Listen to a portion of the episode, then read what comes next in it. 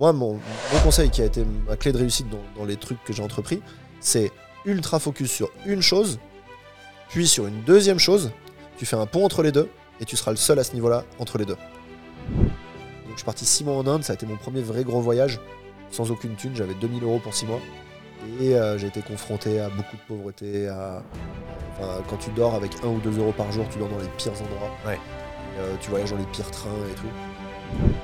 Si tu as peur de l'échec, tu mettras en place n'importe quelle stratégie dans ta vie pour ne pas tomber dans l'échec.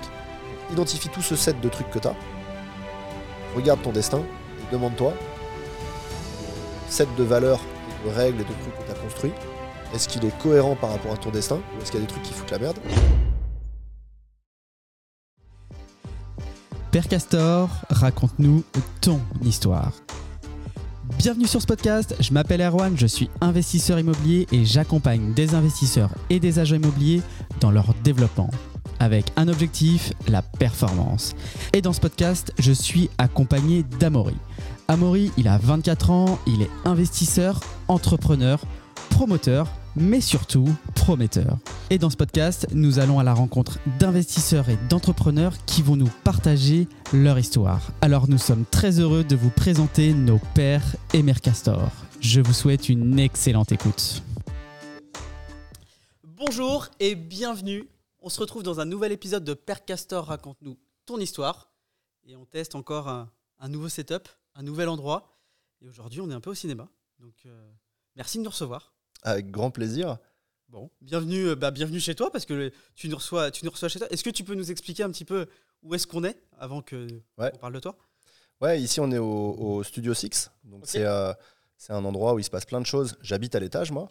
D'accord. Euh, Il y a euh, mes entreprises qui sont dans la pièce à côté, qui est un peu un espèce de coworking, mais pour nous. Donc il y a cinq entreprises. On fait de la pub, on fait de la formation en ligne sur la photo, on fait des réseaux sociaux, etc. Et ici, c'est l'endroit où on produit tout ce qu'on crée. Donc on, va euh, produire des formations, on va tourner des formations, on va donner des formations dans ces sièges, on va filmer euh, de l'autre côté, on va photographier, etc. Et, euh, et c'est la première fois euh, qu'on fait ce setup. Euh, donc euh, pourtant, on a fait beaucoup de productions ici. C'est une grande première. Et d'ailleurs, j'ai l'impression d'être le film, puisque là, il y a carrément les qui sont en face. C'est le, le festival de Cannes. Ouais. C'est le festival de Cannes. Euh, juste petite question avant que je te. euh, que faut que je prenne l'habitude. Est-ce Ouais. que tu as déjà investi ou pas? Ou tu jamais investi? Euh, ouais, ouais, bah ici, euh, j'ai acheté. Ok. Donc euh, j'ai- j'ai in- j'ai investi que dans un bien immobilier, mais il est conséquent. Alors quand je grand. dis investissement, ouais, c'est clair. Ça, c'est. Il y a combien de surface au total? Euh, 450 mètres carrés. Ouais, c'est balèze. Mais euh, quand je dis investi, c'est investissement au sens large, euh, crypto, bourse, etc. Euh, c'est des choses que tu as fait ou pas du tout? Alors, euh, j'ai mis 5000 euros sur eToro euh, pour acheter des bitcoins. Et puis après, plusieurs années plus tard, j'ai compris que j'avais pas des bitcoins, mais que j'avais des actions eToro, un truc dans ce genre. J'ai toujours pas compris exactement ce que j'ai, mais j'ai des bitcoins à travers eToro. Euh, et, euh, et en fait, dans... ligne- disons que tu as une ligne comptable Ouais. chez Itoro qui sait qu'ils te doivent l'équivalent de 5000 euros de bitcoin de l'époque. voilà, un truc dans ce genre. Donc euh, bon, j'ai- un jour ce sera la surprise quand je verrai ce qu'il y a dessus.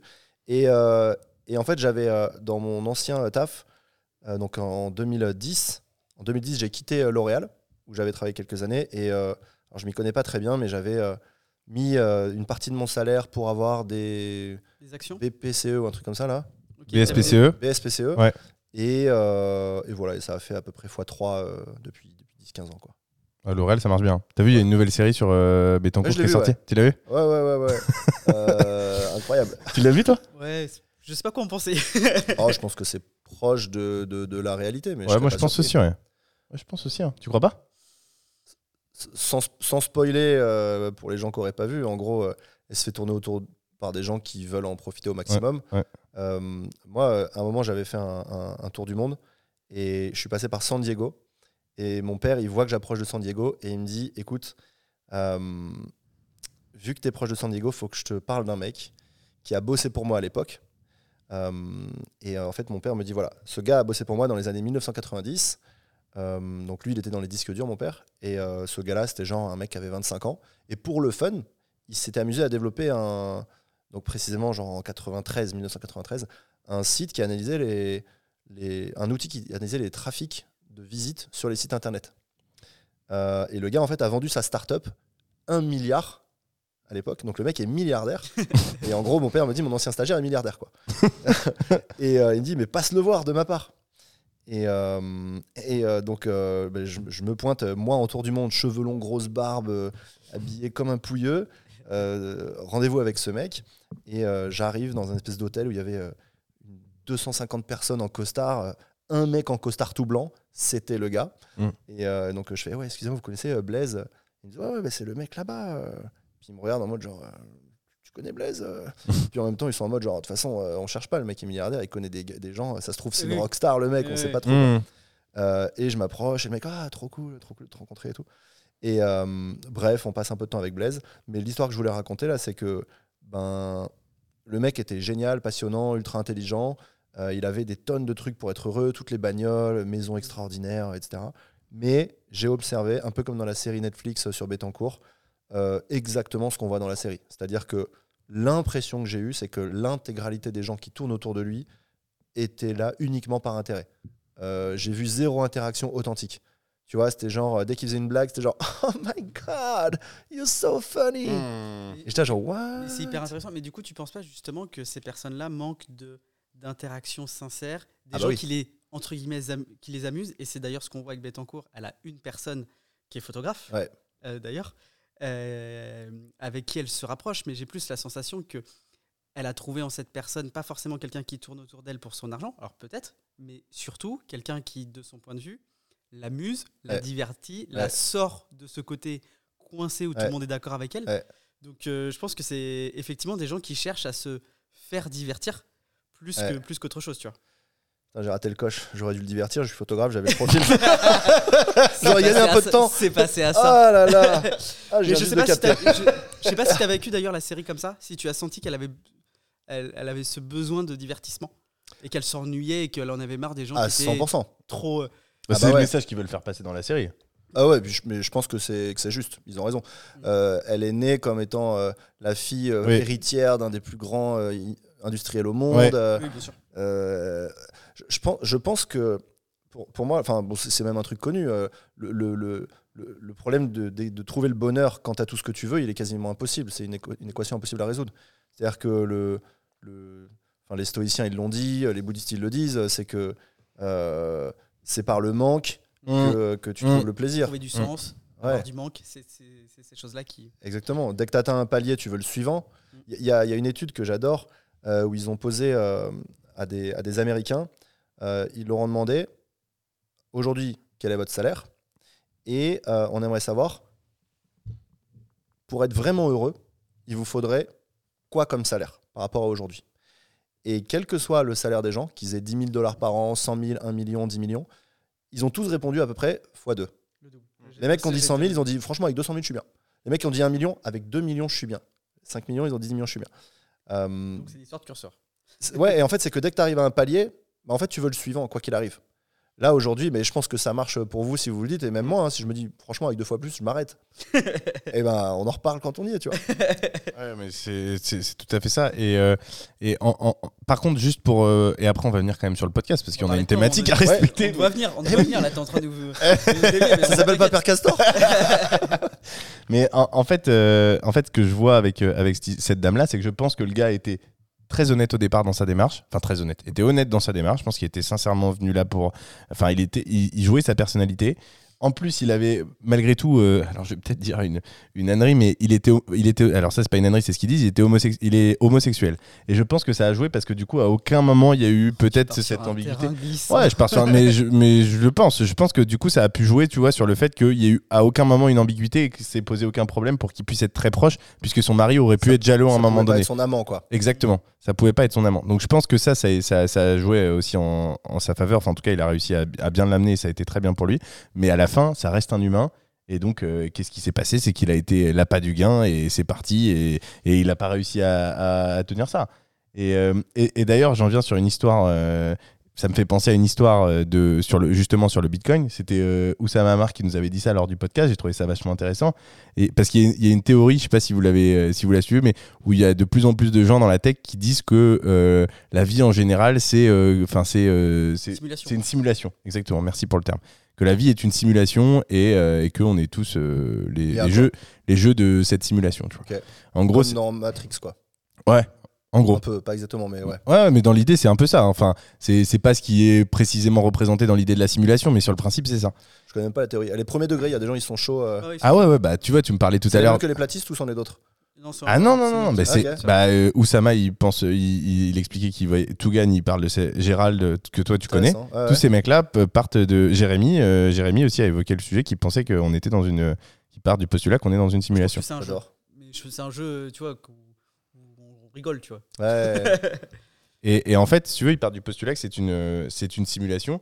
Et, euh, et ça, ça fait sens. Alors, je sais plus pourquoi ai cette réflexion, mais peu importe. Par rapport au, Bitcoin, justement, où euh, il y a des choses qui apparaissent et des fois qui sont complètement dénuées de sens. Mm. Et, et, et- ah oui, c'est pour ça un qu'il jeu pense où que. d'un coup, il y a un monstre qui débarque. euh, Bah là, le Bitcoin. C'est vrai que Bitcoin en 2009-2010, celui qui a sorti ça, c'est complètement surréaliste. Ah si, c'est là, c'est là dont je voulais venir, où je voulais en venir. C'est pour ça qu'il pense d'ailleurs que c'est une simulation, parce qu'en fait, euh, il pense que il est quasiment impossible qu'un être humain résiste à la gloire que tu peux obtenir en ayant créé quelque chose type le Bitcoin. Sauf s'il a peut-être créé ça tout seul, mais s'ils étaient plusieurs, ce qui est probable, parce que c'est quand même extrêmement complexe et surtout, Ah, t'imagines, il veut rester inconnu, le mec? Bah, c'est- c'est c'est ouf. T'imagines la notoriété mondiale que tu peux avoir. euh, et que de, de résister à ça. Et du coup, ça voudrait dire qu'il y ait cet être humain qui a réussi à résister à la gloire et à l'argent, ou pas. Et dans ce cas-là, on est dans une simulation, euh, où, euh, où, euh, où, où il, a, il a vraiment résisté. Et, et- et c'est l'un des seuls, parce que à l'inverse de la personne qui côtoyait euh, la famille Bettencourt, qui est donc ce photographe, parce que c'était ça l'idée, lui n'a pas résisté, comme beaucoup d'êtres humains n'auraient pas résisté. Moi, je pense honnêtement, même si je, je pense être assez. euh, J'essaye de. Enfin voilà, tu, tu, tu crées des relations, etc. Je pense honnêtement, au bout d'un moment, tu es avec une personne pendant 10-15 ans, elle t'emmène. t- Au bout d'un moment, tu. Enfin, mentalement, je pense que c'est extrêmement difficile. Je sais pas si moi j'aurais résisté, je pense pas. hein. Ouais. Après, ça dépend de, de ton système de valeurs, de quelles sont tes valeurs et dans quel ordre tu les classes. Mais euh, juste si tu prends ça, pour moi, le, le, le- le- j'ai oublié son prénom, mais le, fameux mec donc, de Ouais. Christian Bettencourt, euh, euh, en 1, il devait avoir brillé, il devait avoir bien vivre, rigoler, le fun, etc. Mm. Il doit y avoir tout un set de valeurs Ouais, qui, ouais. qui décident sa vie au début. Alors que le mec a créé le Bitcoin, ça devait être changer l'humanité pour le bien, Oui. sortir, arrêter la paix dans le monde, sortir du système bancaire, whatever. Et, euh, et probablement avec un esprit très rationnel, très altruiste, très désintéressé. Moi, ça me paraîtrait pas déconnant. euh, Enfin, je, je peux tout à fait comprendre le type de personnalité qui créerait quelque chose pour le bien de l'humanité et qui disent ciao, c'est le niveau maximal de Ah, c'est extraordinaire. Satoshi est un humain pour toi. Ouais, Ah, mais moi je suis d'accord aussi avec ça. je connais pas assez bien. hein. Franchement, je connais pas très bien. euh, mais, euh, mais je, je vois très bien un humain qui, qui pourrait euh, créer ce truc-là. J'ai même des potes, vous en avez sûrement, des potes qui ont fait des écoles d'ingé, des gros gros geeks. Mm. où Je me dirais, euh, ils peut le Ouais. Et ça exclut, et la- toute la thèse, c'est que ça exclut le fait que derrière Bitcoin, il n'y a qu'une seule personne. Ça confirmerait qu'il n'y ait qu'une seule personne. Parce que c'est de se dire, il y a une telle tentation que s'il y avait plusieurs personnes, Ouais. il y en aurait forcément un à l'intérieur qui aurait craqué et qui aurait voulu profiter. Et c'est pour ça que les, les, comment, les portefeuilles en question ne bougent pas. Et s'il y avait plusieurs personnes derrière ces portefeuilles, ils auraient forcément bougé à un moment donné. Et donc, la thèse numéro un, c'est qu'il n'y a vraiment qu'une seule personne derrière Ouais. Voilà. Et puis il y a aussi une autre hypothèse, en imaginant que ce soit quelqu'un qui, veut vrai- qui veuille vraiment être riche, euh, il aurait aussi intérêt à rester euh, euh, inconnu. Et il n'a pas besoin de dire à quel point il est riche. Genre, le Mmh. mec, il crée le truc, il, gar- il se garde la moitié des bitcoins, il dit rien à personne, et il se dit c'est bon, j'ai protégé pour plusieurs dynasties euh, ma famille et tout le truc, quoi. Sauf que c'est la blockchain, et s'il garde la, la moitié des bitcoins, et c'est notamment un portefeuille qui est extrêmement surveillé, Ouais, Ça se a- voit. On saura le tracer. On le saura à- dans les, allez, dans les 10 minutes. Il y aura Mm. quelqu'un qui saura qu'il y a un des bitcoins qui a bougé, et du coup, ça peut mettre Mm. aujourd'hui à l'instant T, mettre en péril quasiment tout le, tout le système bitcoin, Ah ouais. parce que justement, il y a cette transparence, et tout- c'est tout l'intérêt de la blockchain. Où ça se trouve, c'est un des big whales, euh, et on sait pas lequel c'est. Un des big whales, j'ai pas la, j'ai pas la. un, un des, un des qui Ouais. pèse le plus. Les- un des plus gros collectionneurs euh, qui a le plus de bitcoin, qui achète tous les NFT, etc. Ouais. Il y, y en a certains qui sont inconnus, on ne sait pas qui c'est. Ah ok. C'est un de ces qui pèse le plus. Il s'est gardé, euh, il s'est gardé 0,1% des bitcoins ou des trucs en se disant bon, je garde ça et je sais que ce sera bon. Hmm. Et euh, il est anonyme et puis il se dit bah, je me suis mis bien, j'ai- je pèse 100 milliards et tout va bien. quoi.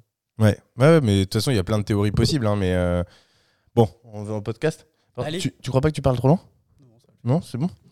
Euh, donc le nom du podcast, c'est Père Castor raconte-nous ton histoire. Ouais. Et l'idée, elle est très simple. Après cette euh, brève, euh, mi-brève, mi-longue introduction. Ouais. L'idée, c'est de remonter à ton premier souvenir d'entrepreneur. Ok. Donc, pour information, euh, nous, euh, vendre des cerises euh, quand tu as 5 ans, euh, 6 ans, 10 ans, c'est quelque chose c'est une action entrepreneuriale. Ouais. Acheter des baskets sur internet et les revendre quand tu es au collège, c'est une action entrepreneuriale. Il y a plein de sujets possibles. Ouais. Est-ce que tu en as un en tête? Ouais, J'en ai deux qui me sont sortis direct. Parfait. Allez, c'est parti. Il y en a un euh, qui est. euh, j'ai cru que c'était mon premier sou- souvenir entrepreneurial.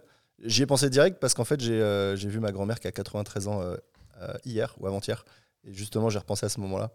Euh, c'était le mariage de mon oncle. J'avais deux ans, je pense, un truc dans ce genre, ou trois ans. Tu t'en souviens? Ouais, ouais, ça a été un de mes premiers souvenirs marquants parce que, euh, en fait, ils m'ont donné le chapeau à la fin du mariage pour aller récolter les sous de tout le monde dans l'église. Et je suis allé récolter tous les sous. Et, et je me suis dit, mais c'est un truc de fou. Il y avait tout le monde qui me donnait des, des sous dans le chapeau. J'ai fait le tour. Ensuite, le prêtre m'a repris le chapeau et je me suis mis à chialer. Si, Moi aussi, je vais faire une grande maison. Donc, euh, voilà. Euh, c'est ouais, c'est c'était le, le- la, la première euh, étincelle d'entrepreneuriat et puis ça a dû créer quelque chose en moi à ce moment-là. J'ai dû me dire non, il va falloir taffer, il va falloir faire un truc. L'argent ne pleut pas tout seul. Mais euh, ouais, c'était c'était assez fun comme souvenir. Et non, le premier souvenir que je peux avoir du, du, coup, du coup, juste par contre, avant de te laisser continuer Ouais. sur ce deuxième souvenir, c'est le plus jeune souvenir plus qu'on a. hein. On n'a Ah, jamais quelqu'un qui est descendu aussi bas. 2-3 ans, je sais. c'est- Moi, je ne crois pas avoir de souvenir à cet âge-là. C'est ouf que t'en aies. un. et en une seconde, t'as vu Non, mais euh, alors en vrai, euh, j'ai euh, j'ai une grosse théorie là-dessus, c'est que euh, si je m'en rappelle, c'est que ça a créé une valeur et que ça a déterminé beaucoup de choses Un dans le reste de ma vie. pour Ouais, ouais, ouais. Euh, pour moi, tous les souvenirs que tu as, si tu t'en rappelles, c'est qui t'ont marqué. S'ils t'ont marqué, c'est qui t'ont changé profondément et que ça détermine quasiment tout ce que tu fais aujourd'hui. Plus le souvenir est loin, plus il est, euh, Ancré. il est vif, Ouais. il est ancré, plus c'est une grosse phase de ta personnalité. Donc, est-ce que ce souvenir-là, par injustice, quand on m'a repris le chapeau, m'a déclenché une envie de euh, créer des business et de mériter euh, ce ce que je gagnais? Mhm. Est-ce que ça a révélé un truc qui était déjà présent en me disant tiens, apparemment j'ai un goût pour ce truc-là et ça a été la première manifestation de ça? J'en sais rien. Euh, mais voilà, c'est le premier souvenir que j'ai. Et le deuxième, il, est, euh, doit être assez jeune aussi, hein, je pense. euh, on devait avoir 7-8 ans, je pense. Et là, pour le coup, c'était du bon entrepreneuriat. On, achetait, c'était un vrai système. On achetait les Picsou Magazine, les Carambars, les Télé Z, et on récoltait toutes les blagues. Euh, on était donc dans ma, dans ma maison. euh, Pour celles et ceux qui nous écoutent plus jeunes, il y a une époque, je sais pas s'ils le font encore aujourd'hui, mais ça, je l'ai vécu. Il y hein. avait des magazines. Ouais. Alors, il y avait des magazines et surtout, il y avait les blagues carambar. Parce que je crois qu'ils ont arrêté. Je sais pas s'ils Ah ont non, continué. encore. Ah, Ah ouais ça, ça Ah existe non, c'est le encore plus gros coup de com de tous les temps. Pour le 1er avril, ils ont annoncé qu'ils arrêtaient les blagues. ah, C'est un des plus, c'est un des exemples de communication que, tu- que tu utilises dans les, dans les, dans les écoles. énorme. Ok. Bon, bah, ils ont continué. Je savais même pas qu'ils avaient dit qu'ils arrêteraient. Mais euh, ouais, ouais, bah, alors, moi, je suis né en 84. Donc euh, là, on, était, on est en 1990, je pense. Et euh, donc en, ouais, en 90, 11, 12, un truc dans ce genre. Et voilà, j'habitais dans les Alpes à l'époque, dans une maison euh, à, à 1000 mètres d'altitude. Et en mode pas d'internet, bien sûr. Internet n'existait pas. Pas de téléphone, bien sûr. Il fait nuit à 15h30. Bah, il faisait nuit pareil. Les saisons n'ont pas changé, ça, ça va. mais, euh, mais, mais rien. En fait, l'ennui était quelque chose de courant. Euh, Mais ça fait partie de ton quotidien. ouais, Mais quand t'es enfant, il paraît que c'est très bien. c'était une des grandes phrases de ma grand-mère. C'est euh, un des plus gros fléaux aujourd'hui, c'est que l'ennui n'existe plus. Ça a tué la créativité, ça crée des gens Mhm. frustrés, ça crée des gens qui zappent trop vite, etc. Mais, euh, mais du coup, à l'époque, on s'ennuyait beaucoup et du coup, on avait des idées, mais de malades. On faisait des cabanes dans les arbres. Euh, et, et voilà. Et donc, on avait instauré que euh, chaque été, on allait faire un spectacle euh, vendu à tout le village. Donc, ça, c'était tes potes, tes voisins, quoi, en gros. Ouais. Quand tu dis on. Bah, Toujours en contact avec eux? Ouais, c'est ouais, ouais. ouf, ça. Alors, euh, oui, d'une certaine façon, c'est donc il y en a un, c'est mon frère qui est associé aujourd'hui et Ouais. qui est dans la pièce juste à côté, Ouais. James. Euh, Il y en a une, c'est Marion, qui était ma voisine et avec qui on est toujours euh, très potes. Donc c'est la première personne que je connais puisque depuis euh, zéro ans finalement. Mm. Euh, et puis il y avait sa cousine aussi, Amandine. Donc ouais, ouais, on est toujours en contact. Et, euh, et voilà, donc en fait, on faisait, euh, on faisait des spectacles, des, des spectacles. Donc pour ça, on prenait nos inspirations Dans dans, Picsou euh, ouais, dans Picsou, des trucs comme ça. On créait d'autres sketchs qui allaient ensemble. Euh, on faisait des spectacles de ce qu'on savait faire. Donc on jonglait, mais super mal et tout. Et on allait chercher des fruits euh, dans, la, dans, la, dans la forêt, donc des framboises et tout. On en faisait de la bouillie, on mettait du sucre avec et on en faisait des, des confitures à donner. Ça devait être absolument horrible, je pense, pour les parents. Mais tu sais que mec, je faisais des trucs similaires, genre. Ok. Incroyable. Tu faisais ça? Alors, pas, les, pas la confiture et tout, mais euh, les, les magazines, ça me parle. Alors, moi, c'était plutôt des, des, des collections. Euh, tu sais, il y avait des trucs à collectionner. T'achetais des magazines et t'avais Ouais. des trucs, euh, des numéros toutes les semaines. On, des cabanes dans les arbres, j'en faisais à chaque fois. Et moi, je sympathisais de ouf avec les voisins parce que même si je suis plus jeune que toi, il y avait pas. Enfin, mes parents voulaient pas que j'ai de téléphone, etc. Donc. Mais Ouais. ça, ça me donne trop. Enfin, en fait, quand tu m'en parles, ça me rappelle trop de souvenirs. Trop bien. ah ouais, mais c'est les, c'est la meilleure enfance. Franchement, je remercie trop mes parents pour ça. De, parce que on- il y avait la télé, mais on n'avait pas du tout le droit d'aller voir Ouais. euh, la télé. euh, Enfin, on était tout le temps euh, dehors et puis débrouillez-vous, allez, allez dehors. Et voilà. Et donc on faisait payer un ou deux francs euh, euh, par personne et on ramenait du monde. hein. Genre euh, dans mes souvenirs, ça devait être peut-être 20 ou 30 personnes, je pense. Ce qui fait une foule, tu vois. Et euh, je me rappelle très bien. mais les, euh, spectacles, on faisait pareil, nous aussi, on faisait des spectacles et tout. euh, c'était quand tu parlais de jongler, c'était ça. Tu sais que je sais encore jongler, moi. Je jonglais jusqu'à 4 balles et tout. Enfin, c'était stylé à Ah oui. l'époque. hein. Ah non, mais moi pas du tout. ok. non, nous c'était 3 balles pendant 2 secondes. T'étais un saltimbanque. Ouais, ouais, ouais. Bah, ça n'a pas, ça a pas changé. hein. Je, je suis devenu professionnellement. maintenant. non, mais d'ailleurs, ouais, c'est un truc de ouf. En fait, c'est, j'avais jamais fait le, le- le pont. J'avais jamais fait le pont. En fait, c'est, c'est mon métier aujourd'hui. Bah, Maintenant, euh, un- photographe. Aujourd'hui, t'as un réal, numéro de sirette, par contre. Ouais, ouais, ouais, ouais. On est passé d'un numéro de cirque à un numéro de sirette. C'est beau. Est-ce que, est-ce que, Ça y est, on a notre miniature. euh, notre miniature.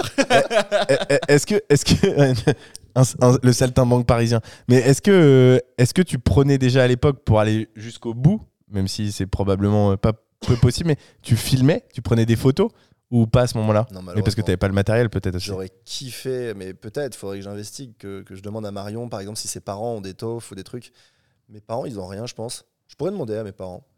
Mais non, ouais, j'ai pas trop le souvenir qu'il y ait eu de caméscope ou de trucs. T'as fait ça, toi, ou pas?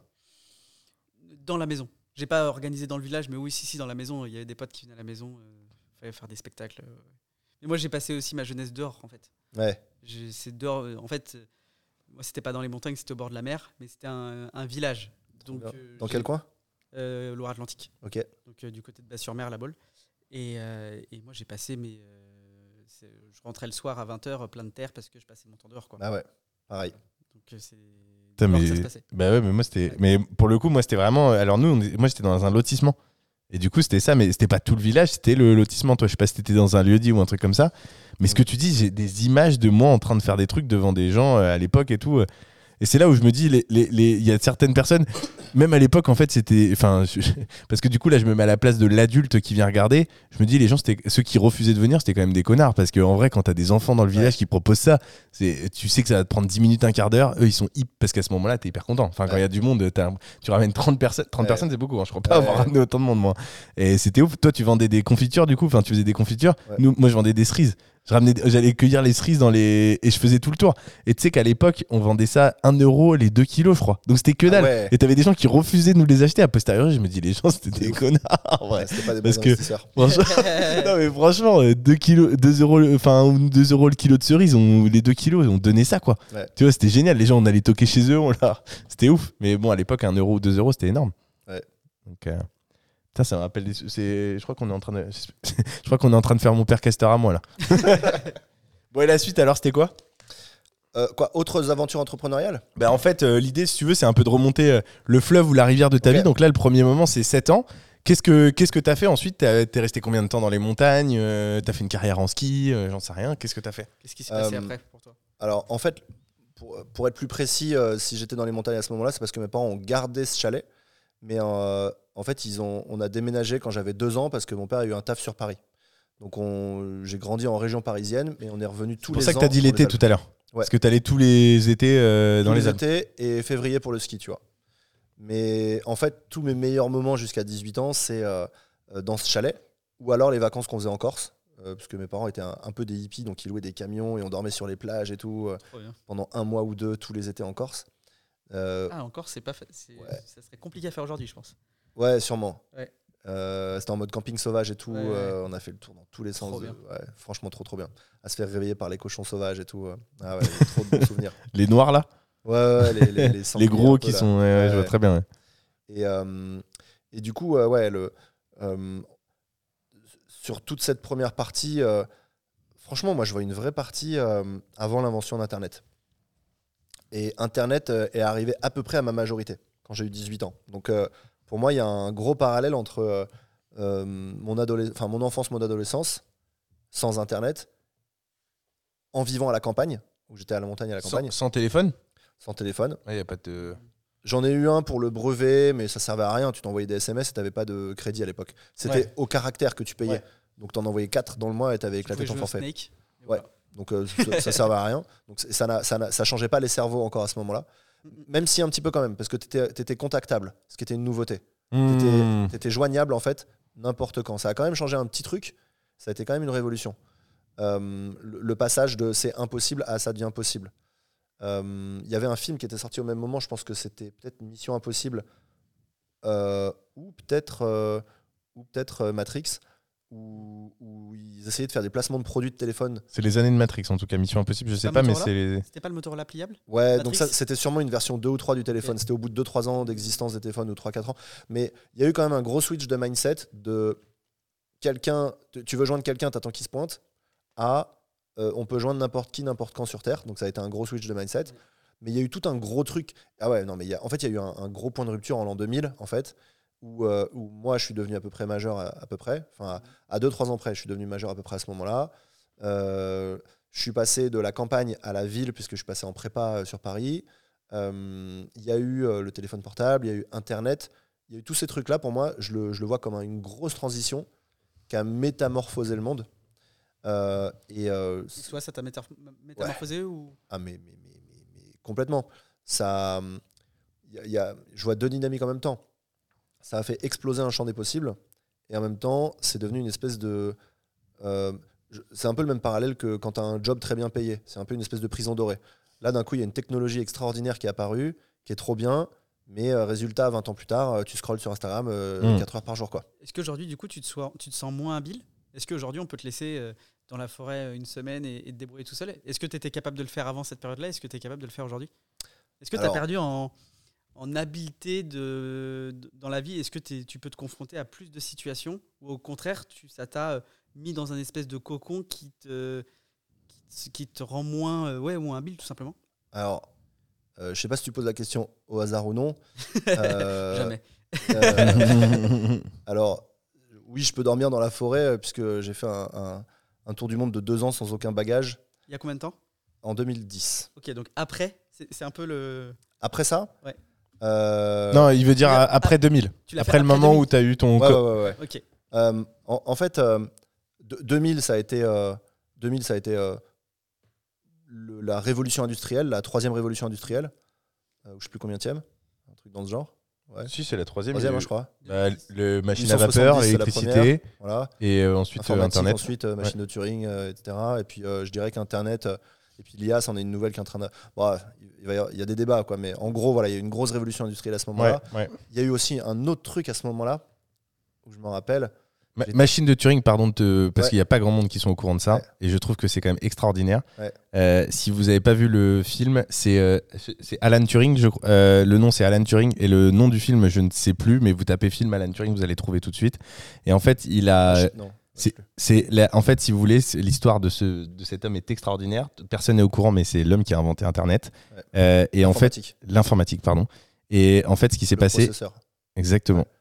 En fait, ce qui s'est passé, c'est que pendant la deuxième guerre mondiale, il y avait une machine qui était créée par les par les Allemands, euh, qui s'appelait Enigma et qui avait pour objectif de euh, de, de, de, de transmettre des informations. Et lui, il a réussi à craquer le code. Et justement, en, en créant, euh, en créant cette machine-là, si vous n'avez pas vu ce film-là, il est extraordinaire. C'est inspiré d'une histoire vraie. Donc, euh, pardon de te couper, mais Ouais, c'est vraiment, c'est vraiment Ouais. génial. Il faut absolument le regarder. Je sais pas si tu l'as déjà vu, mais c'est, enfin, Alan Turing, c'est c'est extraordinaire. Et en plus, il a été, bah, de nouveau, alors je, je le précise parce que c'est c'est terrible, on se rend compte, mais il y a, je crois que ju- il y a, il y a 4, 5, enfin, 5 ou 10 ans, la, reine d'Angleterre euh, euh, à titre posthume, a euh, congratulé, je sais plus de quelle manière, mais l'équivalent un peu de la Légion d'honneur en France, puisque ce monsieur-là, après avoir inventé cette machine, euh, et, et parce qu'il était homosexuel, s'est fait euh, euh, extrêmement. Enfin, on, on lui a, on lui a retiré beaucoup de choses, on lui a donné beaucoup de médicaments, etc. On a C'est considéré qu'il était voilà, et, et, et il mangeait, enfin, il avait beaucoup de médicaments et donc il est un peu mort tout seul dans son coin, en Ah. dépression en tout cas. C'est c'est ce qui, c'est ce qui se transcrit dans cette histoire. Et du coup, la reine d'Angleterre, il y a quelques années, a, a reconnu que finalement c'était une erreur du, de, de, de- du pays d'Angleterre à l'époque, parce que ce mec-là était un génie euh, extraordinaire Ouais. et dont on parle que très peu, alors qu'il a euh, révolutionné le, le monde, Ouais. le monde d'aujourd'hui. Ouais, tu fais bien de, de- de le rappeler. Ouais, ouais. C'est euh, bah, c'est euh, le mec qui fait qu'on est tous sur un téléphone portable aujourd'hui, qui a des fusées, qui a Internet, que qu'on a des ordinateurs, qu'on a Apple, etc. Euh, Et pourtant, pas très connu. Enfin, malheureusement, je trouve. Ouais, trop peu connu. Ouais, c'est vrai. Il n'est pas considéré comme. bon, de plus en plus quand même. Ce film a dû aider un petit peu aussi. ce film a dû aider. ouais. Mais ouais, ouais, c'est clair. Euh, Excuse-moi de t'avoir coupé. Tu te souviens là où t'en étais? Alors je devais avoir 3-4 parenthèses ouvertes. Je vais essayer de retomber sur mes pattes. On parlait de ton habileté euh, au monde, euh, le fait d'être dans un cocon aujourd'hui. Est-ce Ouais. que ça te t'as perdu en habileté dans le, le- ton, ton ancienne vie en fait? En fait, j'ai envie de te dire qu'il y a une tendance très très forte, euh, pressante en étau de la technologie à te, à te rendre assisté. Ouais, se substituer à toi, ouais, clairement, ouais. Euh, et si jamais peux avoir un doute, parce que tu peux te dire non, mais mon téléphone m'enlève rien du tout, etc. Il suffit juste de faire le parallèle qui est en train d'arriver juste maintenant avec l'IA. On le sent tout de suite. Tu poses une question à ChatGPT, il te répond. Tu vois tout de suite la tendance où tu dis oula, si je fais pas attention, dans 5 ans, je réfléchis même plus, je demande juste à ChatGPT et j'oublie de réfléchir par moi-même. On, on le voit le, le danger que ça peut représenter. Et le, le gap, il est évident quand, on, quand tu as connu avant Internet, après Internet. Euh, je me rappelle de tous les numéros, je me rappelle encore de tous les numéros de téléphone portable que je connaissais avant euh, qu'on puisse les enregistrer dans, dans, dans le, dans le téléphone. J'en connais 5, ouais. Et c'est mes c'est ceux qui numéros que j'ai appris il y, a, il y a 20 ans. C'est ça. Je connais le numéro de téléphone quand j'étais petit. Euh, mais mais les nouveaux, nouveaux numéros de téléphone, plus possible. Et bah tiens, un, un exemple, c'est quand, quand je suis parti en tour du monde. C'était donc un tour du monde deux ans, sans aucun bagage. Donc Tout seul? Solitaire, sans aucun euh, hôtel. Donc j'ai dormi chez 700 personnes différentes Ah, Et- extraordinaire. et sans aucun avion. Donc en bateau à voile euh, et euh, en, en- en bus, etc. Et, et donc pas de bagage, donc pas de téléphone. J'avais décidé de le faire sans téléphone. Et ben la première étape, c'était d'aller de Paris à La Rochelle pour, pour euh, retrouver le voilier avec qui j'allais, euh, le capitaine avec qui j'allais euh, au Brésil en- à la voile. Et donc voilà, je, je mets mes affaires chez moi, je claque la porte, je vais au, au train, bim, j'arrive à La Rochelle. Et là, réflexe, je me rappelle très bien, c'est vif, c'était 2010, 2011. euh, je cherche mon téléphone pour chercher le chemin en fait. Et là, je me dis, mais merde, en fait, euh, je sais pas où est le port de La Rochelle. Je dis, pas grave, je vais demander dans la rue. Et les mecs me disent, je sais plus, il y a deux ports, je crois, ou trois ports. Ouais, deux ports, il y a deux ports. Deux ports, je fais Il y a genre, le, le- le nouveau, celui où qu'on voit souvent en photo, euh, et le nouveau qui est un peu, peu plus une marina en fait. ok, bah, vas-y en 2011, Et, découvrir et- ça. et d'ailleurs, euh, je crois que le port de La Rochelle doit être le premier ou deuxième plus gros port d'Europe de voilier. euh, c'est c'est gigantesque. hein. C'est immense. C'est immense. Sauf que il se passe un truc, c'est que pendant, je l'ai- ça m'est arrivé des, des- des dizaines, même des centaines de fois pendant ce tour du monde de deux ans. Quand t'as pas de téléphone portable, tout est magique. Donc euh, tu as beau avoir 200 000 bateaux, tu le trouves facilement. T'arrives, tu demandes ton chemin, tu demandes à quatre personnes. Au bout de la quatrième personne, le mec il voit qui c'est, il te le montre. Et le nombre de fois où j'avais euh, rendez-vous avec le cousin d'un mec qui m'avait hébergé au Brésil, qui me dit tu dormiras chez mon cousin en Colombie, tac, et j'arrive sur une place euh, avec une heure de retard, mais en fait je vois une personne, je fais ce serait pas toi le cousin? Ouais, c'est moi. Ah putain, je dois dormir chez toi. Ok, trop bien. Il fait mais c'est pas possible que je tombe sur le mec par hasard dans la rue. Et en fait, si. Euh, Tu vois que tu es dans une simulation. Ouais, c'est ce que j'allais dire. c'est ce que j'allais dire.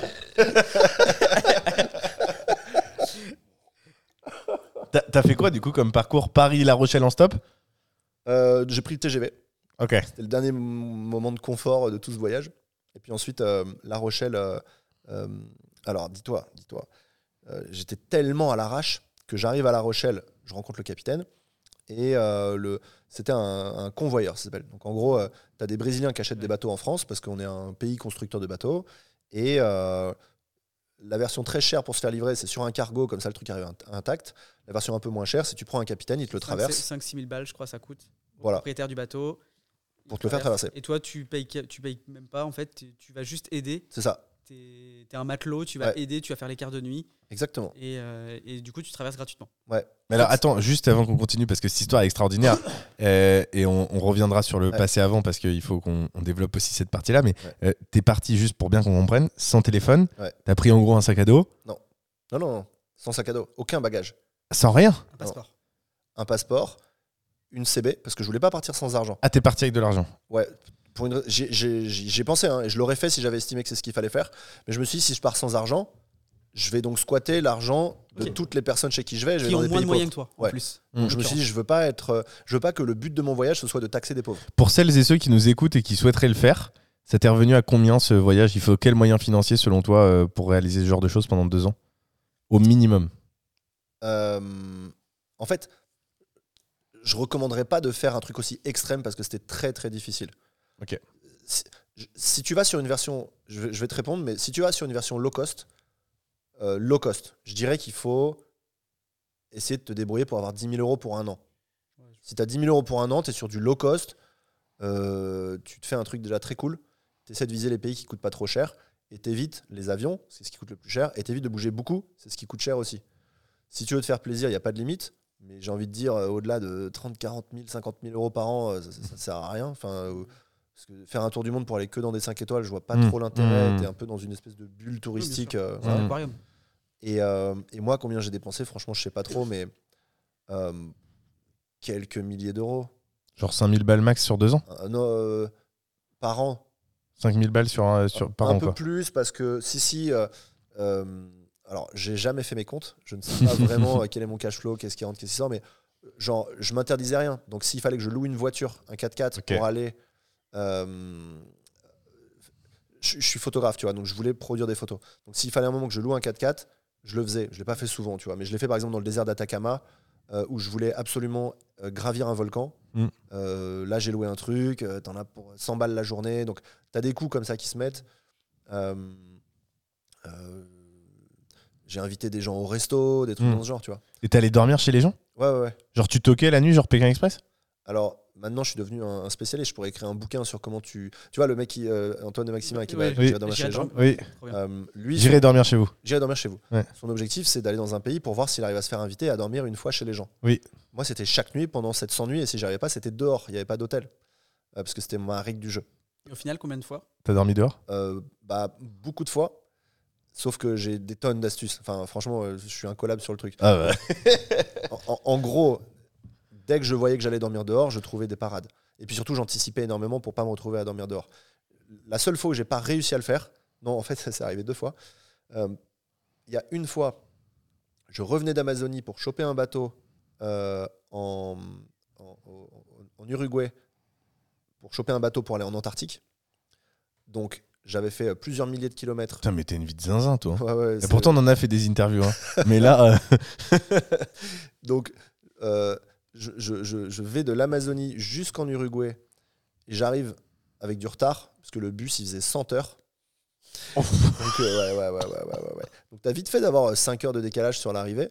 Et en fait, au lieu d'arriver, je sais plus, à 19h, t'arrives à 1h ou 2 du mat. Donc, tu te fais déposer au bus stand à 2h du mat. Ça craint à mort en Amérique latine, les bus stands. C'est là où c'est le pire.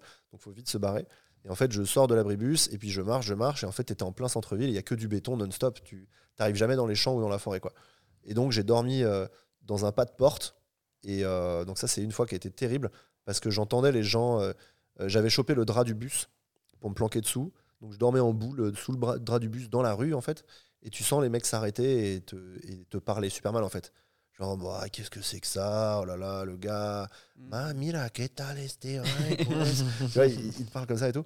Et euh, j'ai senti le- le- le- l'immense pression. Je pensais qu'on était invisible. Sou- souvent, tu te dis, est-ce que les sans-abri sont invisibles? En fait, il y a une immense pression. Il y a, tu sens le poids du, du mépris, de la peine, de l'incompréhension, etc. Donc, ça, c'était une fois. Il y a une autre fois, c'était à Singapour. Même genre de problème. J'arrive trop tard. euh, Je devais dormir chez les parents d'une pote. C'était organisé. il vient de nous faire passer de Argentine, sud de la. Moi, j'étais proche de l'Antarctique là. hein. Ouais. à Singapour direct. Et, euh, non, pendant le même tour du monde, mais un an, un peu plus d'un an plus tard. Et, euh, et là, pareil, j'ai trouvé aucune solution. Et en fait, je devais dormir chez les parents d'une pote, mais euh, qui était donc euh, expat, dans un super truc et tout. Mais j'arrive trop tard, pareil, genre 23h, et j'ose pas les déranger. Je me dis, ah, ça se fait pas, c'est un super appart et tout. Et je me dis, vas-y, je vais trouver un truc. Et je vois un centre commercial qui est ouvert. Et euh, à Singapour, tout est méga propre. Hein, vois, c'est vrai, c'est vrai. méga propre. Ouais. Et donc, je, je- je- je cherche des endroits. Je dis, ah putain, il y a trop de lumière et tout. Je monte au dernier étage. Et là, j'arrive. euh, je me dis, ah vas-y, il y a des toilettes, je vais me laver les dents. Là, je me lave les dents. Je me dis, ouais, vas-y. je vais dans les chiottes. je ferme les chiottes à clé. Et je prends tout ce que je trouve du PQ, des trucs pour colmater, les trucs et tout. Et je dors allongé à califourchon autour des chiottes. en fait, c'était tellement propre. Un, En fait, câlin, au un câlin aux toilettes. Ouais, au début, j'ai commencé assis. Je me suis dit, ouais, je vais faire euh, en mode euh, comme si je dormais euh, dans l'avion, tu vois. En fait, c'était pas possible. Et je me dis, mais en fait, c'est- immaculé, quoi. C'est tellement Ah propre. oui. Et enfin, je me dis ça aussi pour me rassurer quand même. et j'ai fini à dormir en califourchon comme ça autour, autour des toilettes. Et C'est quoi, ta- c'est quoi ta technique alors? Pour pour pas, dormir de- autour des toilettes ou, euh, pour pas dormir dehors toutes les fois où tu nous as dit j'ai j'ai pas pu faire ces deux techniques là. C'est quoi cette technique euh, si Ouais. on se retrouve pas extraordinaire dehors et qu'on n'a pas le choix de. Ouais. euh, alors, il y en a plusieurs. Déjà, la première chose, c'est que c'est beaucoup plus simple qu'on croit de dormir chez quelqu'un. Il faut pas overcomplicate, quoi. Il faut y aller euh, très simplement. C'est quoi la meilleure technique? Ouais, je, vais, je te dire la phrase, je vais te dire le copywriting. Mais donc, faut, faut vraiment pas overcomplicate. Euh, plus t'es dans, c'est comme dans, en vente, plus t'es dans le besoin, euh, plus ça fait peur, et plus t'es dans la détente, voilà. Plus t'es à la cool, plus c'est informel, euh, plus ça passe. Et, euh, et, plus t'as une belle histoire à raconter, plus ça intéresse les gens. Et euh, donc euh, le, le genre de phrase qui a toujours le mieux marché, c'est euh, tout simplement de dire aux gens, bah ouais, euh, je suis en tour du monde. euh, mon projet, c'est 700 jours. Je dors que chez les gens que je rencontre. euh, et c'est un truc de ouf. Et là, je viens d'arriver, quoi. et le mec, il fait Pues ¿Y qué tal? Le premier qui, le premier qui parle a perdu. Bah ouais, c'est ça. Donc là, le mec, il fait genre Et les- les gens un lieu détestent. pour ce soir? Mais non Et ce qui est trop fort, c'est que les gens, Ils aiment pas le blanc. le silence, Ouais. ils ne le supportent pas. Donc en fait, tu, tu te sens obligé d'aller combler ce silence. Donc c'est une, super, euh, franchement, Ouais. c'est une super technique. Euh, J'ai une petite question. Est-ce que euh, avec le recul, c'est le meilleur souvenir de ta vie, la plus belle expérience que tu as réalisée? Le, le tour du monde? Ouais. Ah C'est une succession de, de- de- de centaines de souvenirs Alors, extraordinaires. Du coup, est-ce que c'est la plus belle expérience que tu aies jamais faite, que tu aies jamais réalisée? Mec, euh, chaque année est extraordinaire. C'est mon, mon- obsession en fait, de, faire en sorte que, que dans, dans- dans mes valeurs prioritaires, il y a, euh, y a- y a- y j'ai trois valeurs fondamentales. C'est le, le kiff.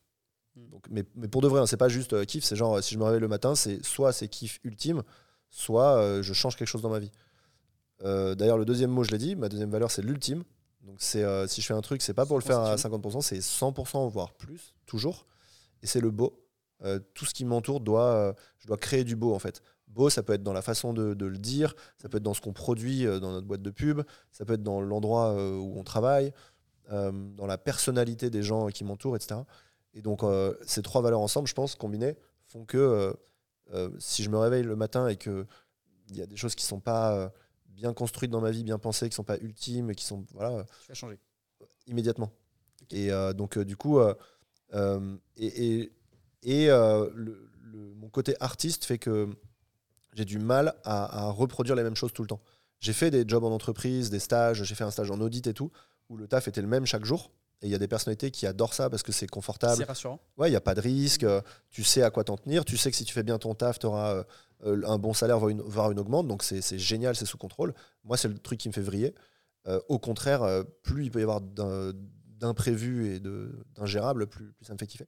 Et donc, du coup, euh, ben, il y a eu des années où j'ai taffé comme un ouf, il y a eu des années où j'ai voyagé des trucs de malade, il y a eu des années où j'ai poussé à fond la photo, il y a eu des années où j'ai poussé les réseaux sociaux à fond. Aujourd'hui, j'ai plein de, gens qui suivent mes aventures.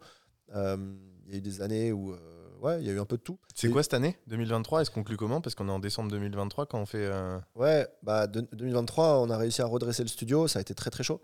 Euh, parce qu'en fait, euh, 2020, c'était une sorte d'apogée. C'est le moment où j'ai acheté ici. Euh, le- mon activité explose. Je m'engage sur euh, le prêt ici, sur euh, plein de projets. Et en fait, d'un coup, tout tombe. L'influence voyage, parce que donc, je fais de l'influence voyage. Évidemment, tout s'arrête pendant le Covid. Euh, tout le studio, je perds tous les jobs sur l'année du Covid. Et je dois rembourser ce lieu pour la première année. Donc, je ne sais même pas comment euh, on rembourse un lieu, tout ça. Et ensuite, euh, du coup, euh, j'ai lancé une école en ligne pour donner des cours photo pour essayer de faire un peu de budget pendant le Covid. Mais du coup, c'était pas forcément ma passion de faire de- des cours en ligne. J'ai adoré transmettre ce que je savais. Mais, mais je me suis dit, c'est pas ça qui me fait vibrer le plus, c'est pas comme ça que je peux le plus changer le monde, dans, de ce que je peux le plus apporter. Et donc, il y a eu des. Tu sais, genre, comme tu tapes un grand coup d'épée dans l'eau, enfin, Mm. un grand, non, comme tu secoues un grand coup bassine. là. J'étais en mode pompier, colmater les trucs, euh, recherche de sens, etc. Tu me demandais les, les meilleures années de ma vie, là, c'était peut-être les années les plus compliquées, tu vois, Mhm. en, en termes de recherche de sens et de, de mettre énormément d'énergie. C'est un peu le brouillard, ouais. C'était le brouillard, et puis c'était énormément d'investissement en temps, en focus, en travail, et en regardant derrière, en me disant, putain, je fais que t'as fait, quoi. Mhm. Je fais que t'as fait. euh, euh, le pire, c'est que du coup, on commence à sortir de la rentabilité, mais, mais, c'est, mais, mais tout est réinvesti dans d'autres trucs et tout. Pour, euh, et je me suis dit, attends, attends, attends, faut que je me repose deux secondes là. Pourquoi, pourquoi je me réveille chaque matin? Kiff, tu vois. Donc, Mm. et, euh, et, euh, et euh, ouais. Et je sais plus quelle est ta question. C'est quoi la- le, le- le résultat de cette année 2023 Parce que tu as Ah dit oui. euh, euh, chaque année est un kiff, euh, tu- tu- Ouais. chaque année doit être la, Ouais, ouais, ouais. chaque expérience doit être la meilleure. Ouais. Finalement, tu, tu conclus comment en décembre 2023 euh, cette année? Et tu l'as dit dès le départ, tu as dit que Ouais. c'était tu avais réussi pardon, à redresser, à Ouais, redresser ouais, une ouais, ouais. structure. Euh, donc, du coup, ouais, donc, pendant ce Covid, quelques tentatives, je crée des nouvelles boîtes. Aujourd'hui, il y a euh, cinq boîtes. Et, et euh, je pense que les cinq boîtes, j'ai voulu les créer pour diversifier parce que je me suis fait peur quand j'ai failli tout planter pendant le Covid. J'ai voulu diversifier. Mais du coup, ça a complexifié. Tu perds en, en intensité Ouais. pour chaque projet? Tu perds en intensité, en Focus. en énergie, euh, en, en sens, etc. Tu perds un peu, un peu dans tous les sens. Et, euh, et du coup, 2000, euh, donc il y a un an à peu près, en fait, l'été, l'été, il y a 14 mois, là, 15 mois, euh, j'étais en saturation, donc pas burn-out parce que c'est, je pense, pas ma personnalité. Mhm. Je pense que c'est compliqué de burn-out quand tu es passionné par ce que tu fais. Par contre, tu peux tomber dans l'épuisement. Pour moi, le burn-out, c'est épuisement plus perte de sens et de passion et que ça, ça t'intéresse pas, injustice, tout le truc. Genre là, tu, tu burn-out, genre qu'est-ce que je Quand fais t'es tu pas aligné, je pense. Ouais. Quand tu es désaligné et que tu forces, tu Ouais, ouais. burn-out. Si t'es aligné et que tu forces, Tu- t'épuises. tu- tu fatigues fort, Ouais. mais je- effectivement, je pense qu'il n'y a pas de rupture. C'est voilà, c'est exactement l'image que, je ressens. Et donc du coup, voilà, j'étais à ce stade de dire j'en peux plus. Et en fait, on a arrêté de travailler avec quasiment l'intégralité de mon équipe. Euh, C'était que des gens top, mais euh, voilà, je me suis rendu compte que euh, j'avais lancé des projets qui n'étaient pas 100% tous exactement ceux qui étaient alignés avec ce que je voulais. J'avais recruté plein de gens qui étaient très talentueux, mais qui n'étaient pas forcément dans la même philosophie que moi, les mêmes ambitions, les mêmes enjeux, les mêmes trucs. Et je découvrais le recrutement. C'était la première fois que je recrutais une équipe. Donc voilà, euh, il y a un peu plus d'un an, je me retrouve avec plein de projets, plein de gens à manager, euh, et rien qui est Vous trop étiez combien, genre, pour qu'on ait une idée? 7, 8, un truc comme ça. Ok. Et, euh, et que des gens brillants, hein, que des gens passionnants, mais j'avais l'impression d'être coordinateur de plein de solistes dans un orchestre. Chef d'orchestre de plein de solistes. Et genre, ah, les gars, non, mais c'est pas du jazz, non, mais attends, mes trucs. Et en fait, je me suis dit, vas-y, on repart à zéro. Et, et là, j'ai restructuré beaucoup plus lentement. Et donc, 2023, là, ça y est, on a réussi à tout remettre carré. J'ai mis en pause toutes les boîtes, sauf celle que je veux pousser le plus, qui est le studio. Euh, et j'ai recruté un par un les gens avec des longs recrutements, avec des vrais process sur la vision, sur les valeurs, Hmm. euh, sur, euh, sur, ouais, sur, en, faisant un vrai onboarding, donc c'est-à-dire au lieu de dire tiens viens bah vas-y débrouille-toi pour faire un truc, bah en faisant découvrir co- comment on fonctionne, en faisant rencontrer tout le monde dans la boîte. Bref, j'ai fait bien les choses et là ça y est, j'ai l'impression que la boîte elle est carrée, euh, elle euh, Il y a des vraies fondations là. ouais Dans la manière dont tu le dis, on sent que tu. Avant, c'était une petite, une petite baraque, là, c'est vraiment des fondations et tu construis plus durement. exactement. Euh, tu m'as pas dit ce que tu faisais quand tu devais dormir dehors. Parce que du coup, t'as- tu nous as donné la phrase magique. Ouais. Et t'as dit, ça fait pas si peur que ça de dormir dehors. T'as eu du coup d'autres situations que les deux évoquées, a priori. Euh, Qu'est-ce que tu dormis où Non, que- ça fait pas si peur de demander. Ouais, ouais, non. Ah non, c'est- Euh, si, t'as dormi. T'as pas dormi plus d'heures Alors, il y a plein de fois où j'ai pas trouvé. Oui, c'est ça, ouais. quelqu'un, mais j'ai des parades du coup. Et notamment, la meilleure parade, euh, c'est de prendre un bus de nuit. Donc, par exemple, au Brésil, qui est un pays qui est immense, euh, et ben, je trouve nulle part où dormir. En fait, c'est surtout au début où je trouvais pas où dormir. J'arrive au Brésil, je parle pas un mot de portugais. Euh, je j'avais pas de stratégie, je savais pas comment faire. Donc j'arrive, j'osais pas parler aux gens, je trouve pas. Je prends un bus. Des bus de 6 heures, tu vois. Mm. 6 heures, ça veut dire quoi? Ça veut dire il est, il est 23 heures, tu prends un bus jusqu'à 5 heures du mat, tu es dans la ville suivante. Là, tu arrives un peu éclaté, t'as pas trop dormi, mais voilà. Tu peux tenir, tu vas dormir un peu sur la plage, tu visites, c'est cool. T'arrives pas à trouver le soir, comme ça. Et j'ai tenu deux semaines comme ça au début, de majoritairement du bus. Et ensuite, une fois que tu as capté comment faire, c'est ultra facile. Déjà, en Amérique latine, c'est beaucoup plus facile que sur les autres continents. Donc, euh, Amérique latine et Afrique, c'est ce qu'il y a de plus simple. Dormir chez les gens, tu veux dire Ouais, ouais, ouais. En gros, si tu es un peu sociable et que tu vas parler aux gens, ça se fait facilement. Mais l'idée, c'est que je trouvais où dormir dans les bus la plupart du temps. Parce qu'en fait, dans le bus, tu tapes la discute aux gens et tu as trouvé dans le bus la personne qui va t'héberger. Et en général, quand je dormais chez quelqu'un, je trouvais la personne suivante grâce à cette personne. Je Hmm. disais, ouais, je vais dans telle ville, est-ce que tu connais quelqu'un, ton cousin et tout? Et donc, peu à peu, j'ai développé des tonnes de stratégies. Du parrainage. Du... Ouais, c'est ça, exactement. la cooptation. C'est exactement ça. Et, euh, et puis ensuite, j'ai trouvé des phrases qui marchent euh, très très facilement. Aussi, euh, tu te rends compte que quand tu es un mec et que tu vas parler à un mec, c'est beaucoup plus simple. Mm. Euh, aussi, j'ai trouvé des parades avant de prendre le bus de nuit. Je me suis rendu compte que si j'allais dans un bar, ça le faisait bien aussi. Tu vas dans un bar, tu commences à raconter, tu bois un coup avec des gars, tu deviens pote, tu racontes ton histoire, les mecs qui t'hébergent une fois sur deux. Donc, euh, c'est vraiment extrême à la fin, les moments où je trouvais plus où dormir. Puis les gens en fait ont envie de participer à ton aventure. Mais ouf. Ah ouais, ouais, clairement. Et d'ailleurs, participer, euh, donc euh, j'avais pas de bagages, donc j'avais tout le temps les mêmes vêtements. Euh, mais ultra souvent, quand je dormais chez des gens, ils me disaient Attends, mais mec, je veux trop échanger mon t-shirt contre ton t-shirt et tout. Ah ouais En fait, j'avais des fringues qui tournaient, tu vois. Ou genre, non, mais mec, mais je te file un blouson. Ou même moi, je m'achetais attends, un blouson. un caleçon, une paire de chaussettes, un Ouais. t-shirt, un pantalon Ouais. T'es parti comme ça Ouais. Ouais, t'es Ouais. un ouf. Ouais, ouais. Incroyable. Euh, je me suis fait un petit kiff au bout d'un an, j'ai changé de slip. Allez Et, euh, À prévoir dans les dépenses. ah, je faisais attention. Et, euh, et, et j'ai changé de chaussures aussi. C'est quoi la, la, pire des choses qui t'est arrivée quand t'es arrivé chez quelqu'un euh, Où tu t'es senti, je sais pas, en, en, insécurité, dans un truc chelou euh, dans un truc où tu Genre de la drogue en euh, Amérique latine peut-être? Un truc euh, avec des, des, des flingues ou... Ah ouais, ouais. ouais, ouais, ouais, ouais, ouais, ah, j'avais oublié ça. On est là pour ça, nous. Hein. Ouais, ouais, ouais, ouais, Non, parce que la réponse que j'allais te donner, c'est écoute, il y a une bienveillance extraordinaire dans le monde entier. Jamais eu le moindre problème. Sauf. Euh, en fait, le plus gros problème qui m'est arrivé, c'est le jour où je suis rentré sur Paris au bout de deux ans, où je me suis fait casser la gueule par quatre mecs qui sont tombés derrière moi, de dos, qui m'ont mis à terre pour me voler le téléphone portable que je venais de m'acheter. Signe du destin, j'en sais rien. au bout de combien de temps Oh, 24 heures. Enfin, euh, Énorme. première soirée. J'arrive en France, je vais en. Ouais, ouais. Première soirée. Et on n'est Euh, toujours pas dans une simulation. à Grand Boulevard. Je, je pose juste la question, je sais pas. Je, Peut-être Ouais. J'avais le, j'avais le dernier iPhone qui venait de sortir et euh, à l'époque c'était assez nouveau l'iPhone, tu vois. Et j'avais pas du tout capté qu'il fallait faire attention. J'étais. euh, on se déprogramme. hein. putain.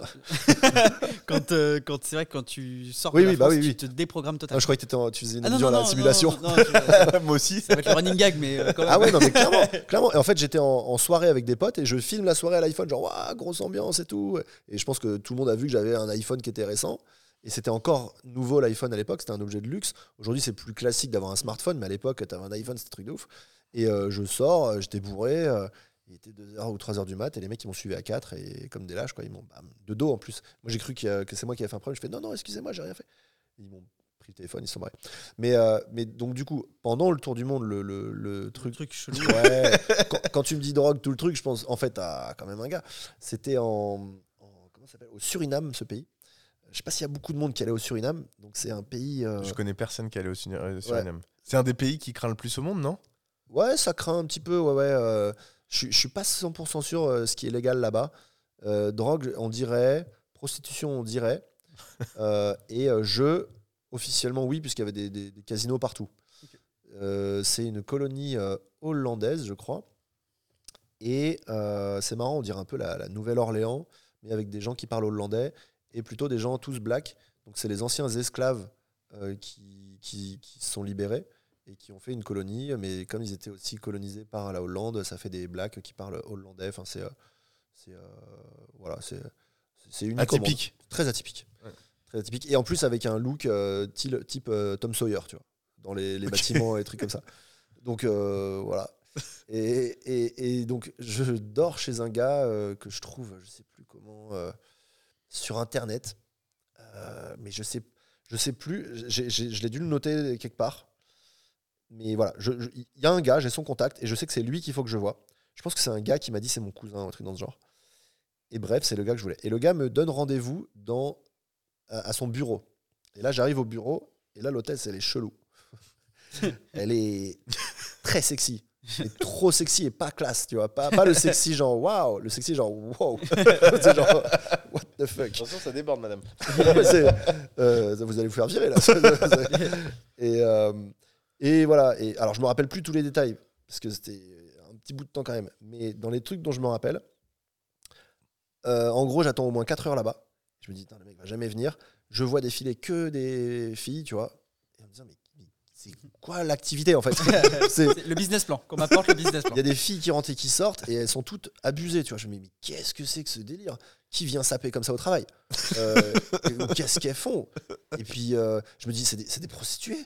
Et je me dis, non, il n'y a, y a personne qui rentre à part, à part elles. Je me dis, ou alors il y a déjà des mecs dedans. Non, mais non, ici, il faudrait dedans. Je comprends pas, tu vois. Et, euh, et voilà. Et le mec arrive, il vient me chercher dans une super bagnole. Le mec, vraiment le look du Mac, du, du pimp, tu vois. Bon, il me ramène chez lui et tout. Et là, le mec, il me dit, ouais, en fait, euh, j'ai une entreprise où on vend des webcams. Et là, je suis genre, d'accord, on vend des webcams. Ok, je lui dis, mais tu vends des webcams? Il dit, non, mais on. Pas l'objet. De l'achat-revente. Non, mais lui, il me dit de l'achat-revente de webcams. Je fais genre, d'accord, alright, j'ai compris ce que tu vends. Et, euh, et là, euh, et, et là, donc, il capte que je suis photographe. Il me dit, euh, ma, ma femme veut devenir célèbre. Il me dit même pas mannequin, il dit, elle veut devenir célèbre. Il faut que tu la photographies. Voilà, elle sera là demain et tu shootes pendant que je pars au travail. Je fais OK, carrément, avec plaisir. Et donc, moi, c'est mon taf. Alors, à l'époque, c'est le début de mon taf. Donc, euh, euh, je me suis lancé en tant que photographe en 2010. J'en faisais déjà beaucoup. J'avais gagné des concours, des trucs comme ça. C'est encore une autre aventure. J'étais parti six mois en Inde parce que j'avais gagné un concours pour LVMH en 2006. Donc, je, je touchais déjà un petit peu. Je savais que je voulais en faire ça comme métier. J'avais déjà fait un peu de, de- de sous. J'avais un ciré et tout ça, etc. Euh, et, euh, mais le tour du monde était très rapidement après que je me lance en tant que photographe. Donc là, euh, j'avais mon appareil photo, j'avais fait un peu de shoot, j'étais officiellement photographe, donc je dis mais grave, grave. Et euh, donc ils partent à fait. Et là, la fille, je commence à la shooter, et elle me dit euh, on va shooter à poil. Et moi, j'avais pas souvent fait du nu. J'avais fait deux, trois fois, mais c'était encore une époque où, euh, où c'était impressionnant. Aujourd'hui, là, après plus de dix ans à faire des photos de mode, de trucs, etc., Mm. je suis ultra pro, je suis carré, je sais comment ça marche, je sais Mm. comment diriger une fille et tout. Mais en vrai, alors, quand on parle entre potes, ouais, je shoot de nu, genre, ah mec, c'était comment et tout. En vrai, quand t'es seul face à la fille et qu'elle dit on va shooter nu, Ouais, avec son mec qui est potentiellement dangereux. ouais, ouais, ouais. c'est ça. Là, je me dis, euh, je me dis, putain, je sais pas trop comment gérer, quoi. Ouais. Euh, et, et puis en plus, un, comment Parce que tu- c'est c'est pas la même chose que, pour, par exemple, moi qui connais pas du tout la photographie, tu c'est quoi Il y a des choses que tu peux. Parce que moi j'aurais tendance à dire tu fais comme des photos normales, non? En fait, c'est qu'il y a un truc humain déjà qui se met en place. Euh, la fille, elle se déshabille devant toi. Ouais. C'est un truc privé, c'est un truc euh, Ouais. sacré, tu vois.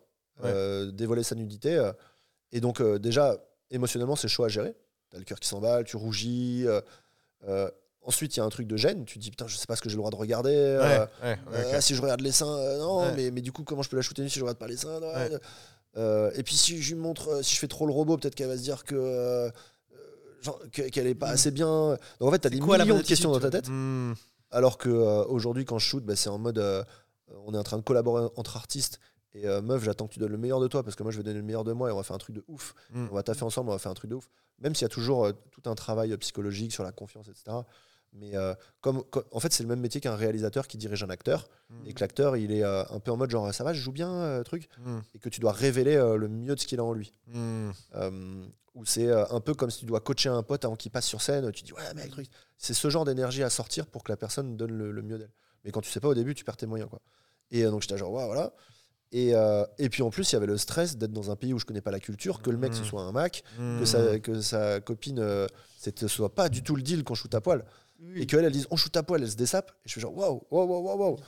Et, et que surtout, une fois qu'on commence à shooter, elle commence à se chauffer grave. Et elle commence à m'allumer grave. et là, je suis en mode genre, on va retrouver ma tête dans un sac poubelle. C'est- au secours. Alors là, je l'ai accéléré. Le, le- le shoot a duré genre une heure et demie ou deux heures. Et elle s'est pas dessapée tout de suite. Ça a été un processus. Ça, j'ai senti le truc sombrer en fait. Ok, ok. Je- je- je- je- J'ai le, le souvenir de- du truc qui s'enlise où je me dis mais comment je m'en sors?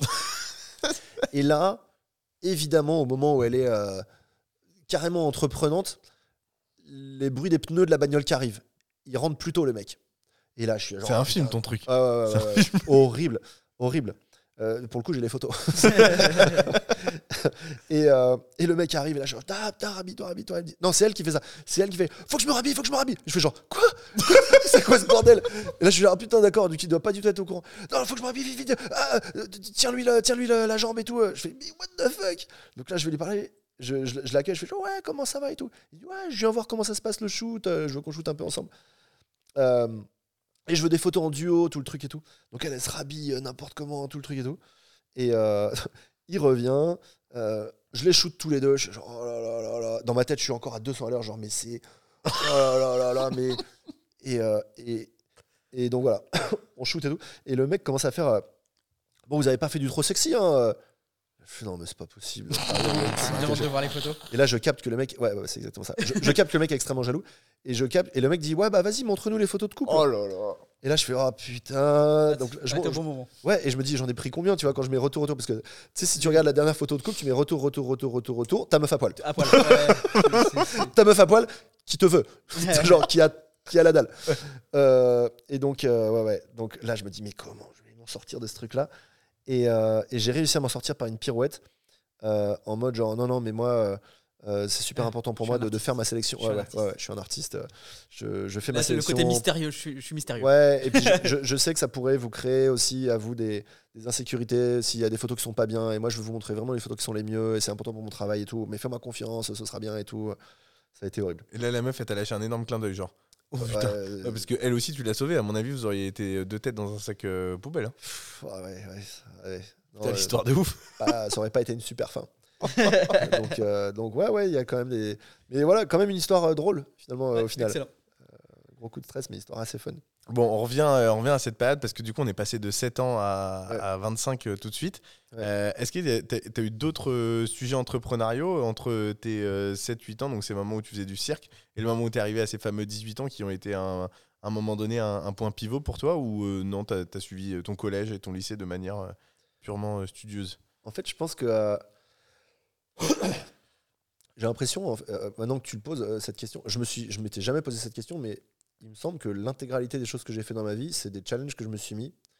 Euh, certains contre de l'argent, donc c'est souvent ce qu'on appelle l'entrepreneuriat, mais d'autres euh, contre, je sais pas, des, concours à gagner, d'autres. euh, tu vois, par exemple, il y avait un truc qui s'appelait le. au collège et au lycée, là, il y avait un truc qui s'appelait le. Je sais plus, c'était des projets annuels à faire en cours. Vous avez peut-être eu ça, je sais plus comment ça s'appelait. J'ai Si, CPF. C'était pour le brevet, non C'est pas ça? Ouais, Genre le brevet des arts ou un truc euh, comme ça t'avais- Enfin, moi j'avais ça. Non, c'était un truc, c'est pas, pas le CPF, c'est pas le CRIT, c'est un truc. Je, je sais plus, il y avait- il y avait un projet annuel à faire. TPE, voilà, les TPE. Ah, les TPE, ouais, t'as Ouais. raison. Ouais. Et, et en fait, euh, voilà, il y avait les TPE. Et encore une fois, il n'y avait pas Internet à l'époque et tout, il n'y avait rien à faire. Et j'ai toujours été très compète, déjà par rapport à moi-même, et puis, ça- puis ça me fait kiffer de gagner. Et je m'étais dit, vas-y, je vais faire le meilleur TPE de la classe. Et, euh, et euh, j'avais un peu grugé, mon père m'avait aidé. et euh, mon père, c'est un ingénieur de ouf. Et on avait discuté et tout. Et je lui ai dit, ouais, je voudrais faire un truc, je sais plus, sur l'aérodynamisme, je crois, ou un truc dans ce genre.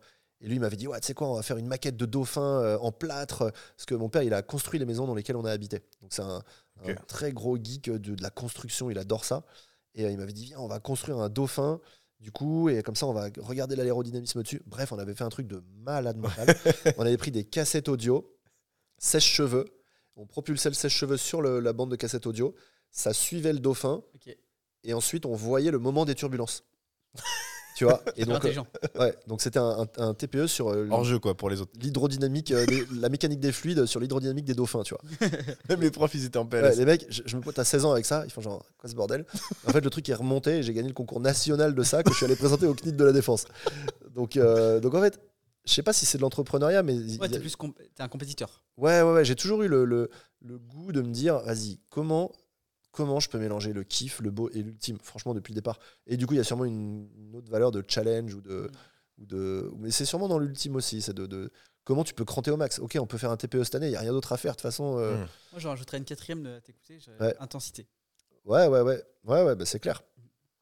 C'est clair. Après, l'intensité, ça se met aussi dans le ultime. euh, mais, Mm. mais oui, oui, c'est sûr, c'est forcément avec passion, ça c'est clair. Et donc, en fait, euh, des, des trucs, j'en ai euh, plusieurs par an, tous les ans. Il y a eu, y y a ça, il y a eu. euh, euh, non, après, après, je me suis un petit peu perdu, euh, entre guillemets, euh, dans les études. Donc j'ai mis toute cette énergie pour rentrer en prépa. T'as fait quoi comme prépa? Une prépa HEC qui s'appelait Chaptal à Paris. Ok. T'as fait école de commerce? Alors, le, le- le truc, c'est que j'ai détesté la prépa. Donc je suis parti au bout de trois mois. T'as fait quoi? T'as fait ECS, ECE, ECT Je sais pas ce que c'est ça. T'as fait, fait quoi comme bac? S, donc c'est scientifique. ECS, t'as fait. Ok. Donc en fait, La, euh, la plus dure euh, parmi les trois. Ouais.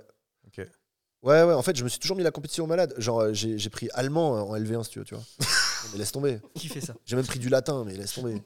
Moi aussi, moi aussi, j'avais pris du latin à l'époque. Ouais. Tu devais être chaud. Tu i, devais être chaud. Les déclinaisons. Tu devais, tu devais être chaud à l'époque en... à l'école quand même, non?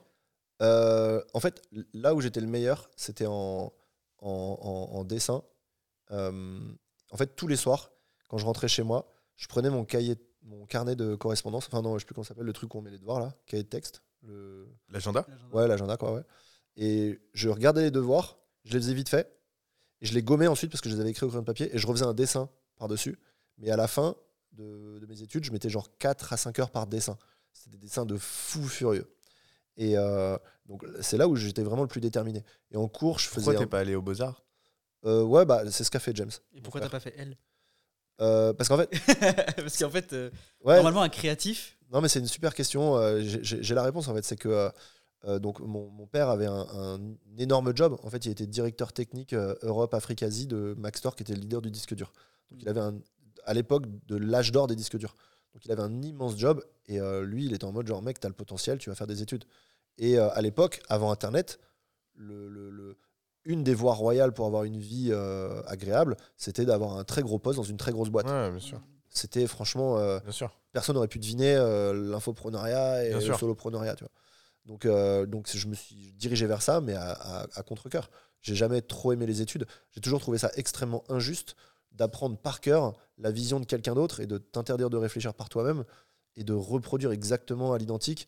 Enfin, déjà, à cet âge-là, je percevais toutes les incohérences, mais comme tout le monde. Enfin, en cours, enfin, je pense que les gens qui écoutent ce podcast sont la cible des gens qui pètent un plomb euh, Ouais. en cours. Bah, Ils sûr. disent, mais qu'est-ce que, qu'est-ce que je fous là donc, euh, donc je pense que tout le monde se reconnaît là-dedans. Je pense que c'est pas du tout le cas de, de tous les gens. Ouais, Comme tu disais tout à l'heure, il y a des profils différents.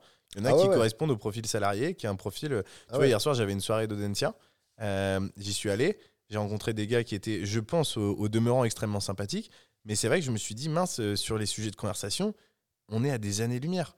Malheureusement, j'arrivais pas à trouver euh, euh, de, de points de conversation sur lesquels on allait, euh, on allait réussir à, à- communiquer, que ça soit agréable pour moi. Ouais. Et d'ailleurs, je suis parti assez tôt parce que, parce que je me suis dit, mince, Ouais. on est. Et pour autant, pour autant, c'est le club business, business développement et entrepreneuriat d'Audencia. Donc, Ouais. t'imagines A priori, avec des affinités. mais c'est- fou, hein, ce, ce, ce gap-là qui est, qui est vraiment mais, qui est, qui est abyssal entre ces profils-là. C'est juste que c'est des profils différents, quoi, c'est tout. Et, et c'est aussi ce qui est génial. C'est-à-dire que c'est trop bien parce qu'il il faut tellement de choses pour faire qu'une société fonctionne. Bien sûr. Euh, heureusement qu'il y a des gens qui aiment la médecine. Bien sûr. Putain, les gars, si c'était que des gars comme moi, mais tout le monde serait mort depuis longtemps. Ah ouais. heureusement, heureusement qu'il y a, il y a des- tout le monde déteste les flics, mais moi je dis merci. Heureusement qu'il y a des flics. tu vois. Simulation de nouveau, alors. Le hasard fait bien les choses.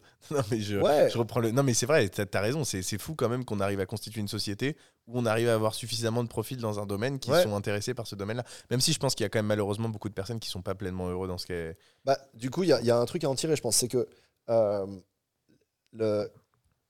moi, je vois, je vois un énorme parallèle. Il y a un vrai biomimétisme pour moi entre le corps humain, la chimie naturelle de l'homme, c'est-à-dire le fonctionnement de toutes nos cellules microscopiques à l'intérieur de nous, et l'organisation de la société.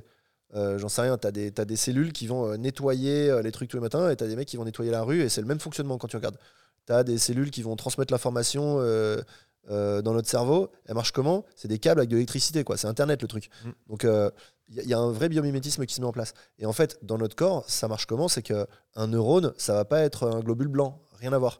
Et, et la seule manière d'être une cellule qui sert à quelque chose, c'est d'être ultra spécialisé. Surtout pas générique, à moins d'être une cellule souche.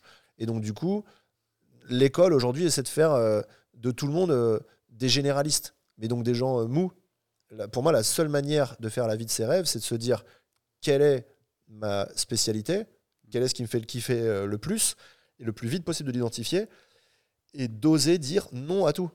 Dit autrement, sur les 15 matières que tu as à l'école, te dire c'est quoi où je suis bon, et ben je vais me taper 2 dans toutes les matières, et je vais me taper 20 sur 20 en histoire géo, si c'est l'histoire géo mon délire.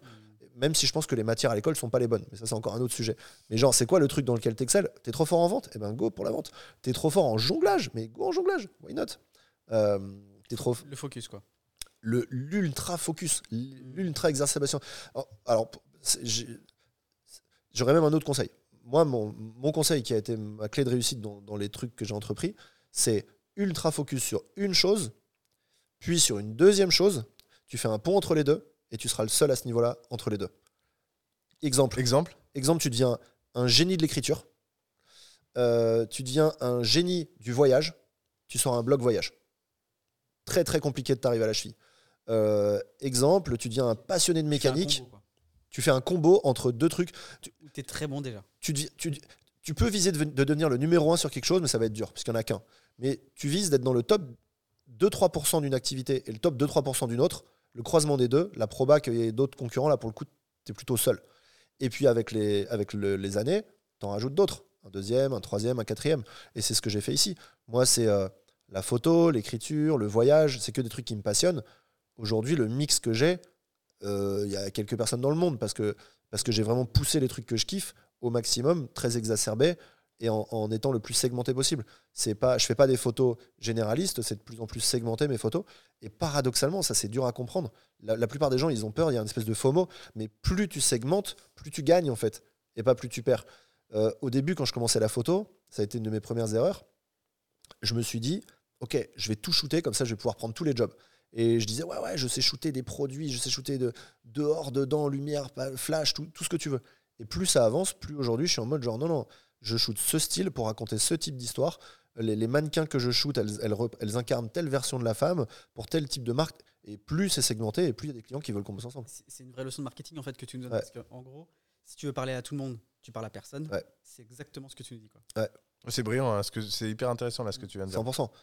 100%. Euh, et après, ça dépend.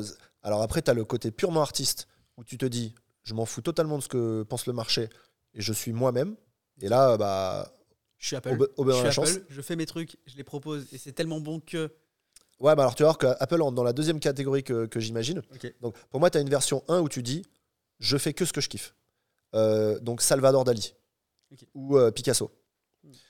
Euh, et il y a l'autre version. Et, et le marché comprendra un jour ce que je fais et ils adoreront Et ou pas. peu importe si le marché adhère ou pas. Tu t'en fous. Ça, c'est le pur artiste. Il y, y a un vrai débat philosophique, euh, genre euh, euh, sur l'œuvre d'art. Genre, l'artiste, euh, l'artiste, est-ce que c'est celui qui déclare qu'il est artiste ou est-ce que c'est celui où le, le, le- le marché dit Le que public reconnaît public que qui c'est un artiste. Parce que le pur artiste, c'est celui qui dit mais moi je crée et je m'en fous si on n'aime pas. Sauf que peut-être que le public dit mais non, mais c'est pas un artiste du coup. Mm. Donc euh, pour moi, c'est le vrai artiste. C'est le- celui qui émane, peu importe ce qu'on va en penser, peu importe le succès qu'il y a derrière. Euh, et donc en gros, ce- cette version-là, ce serait de se dire qu'est-ce que tu kiffes le plus? Fais-le, lance-toi, et puis voilà. Et puis tu as l'autre version qui est la version commerciale de ça. Et pour moi, Apple rentre là-dedans. C'est de, de lier ça à est-ce qu'il y a un besoin sur le marché Euh, Et du coup, euh, quelle est ma vision de répondre à ce truc-là? Ça se rapproche un peu de l'ikigai aussi. Genre, euh, J'en qu'est-ce que mettrais j'aime entre les deux pour Apple. Je le mettrais entre les deux Apple. Parce que Apple a la capacité à créer un produit dont les gens n'ont pas besoin, dont ils ne connaissent pas, ils ne savent pas encore qu'ils en ont besoin et qui dix ans après va devenir incontournable.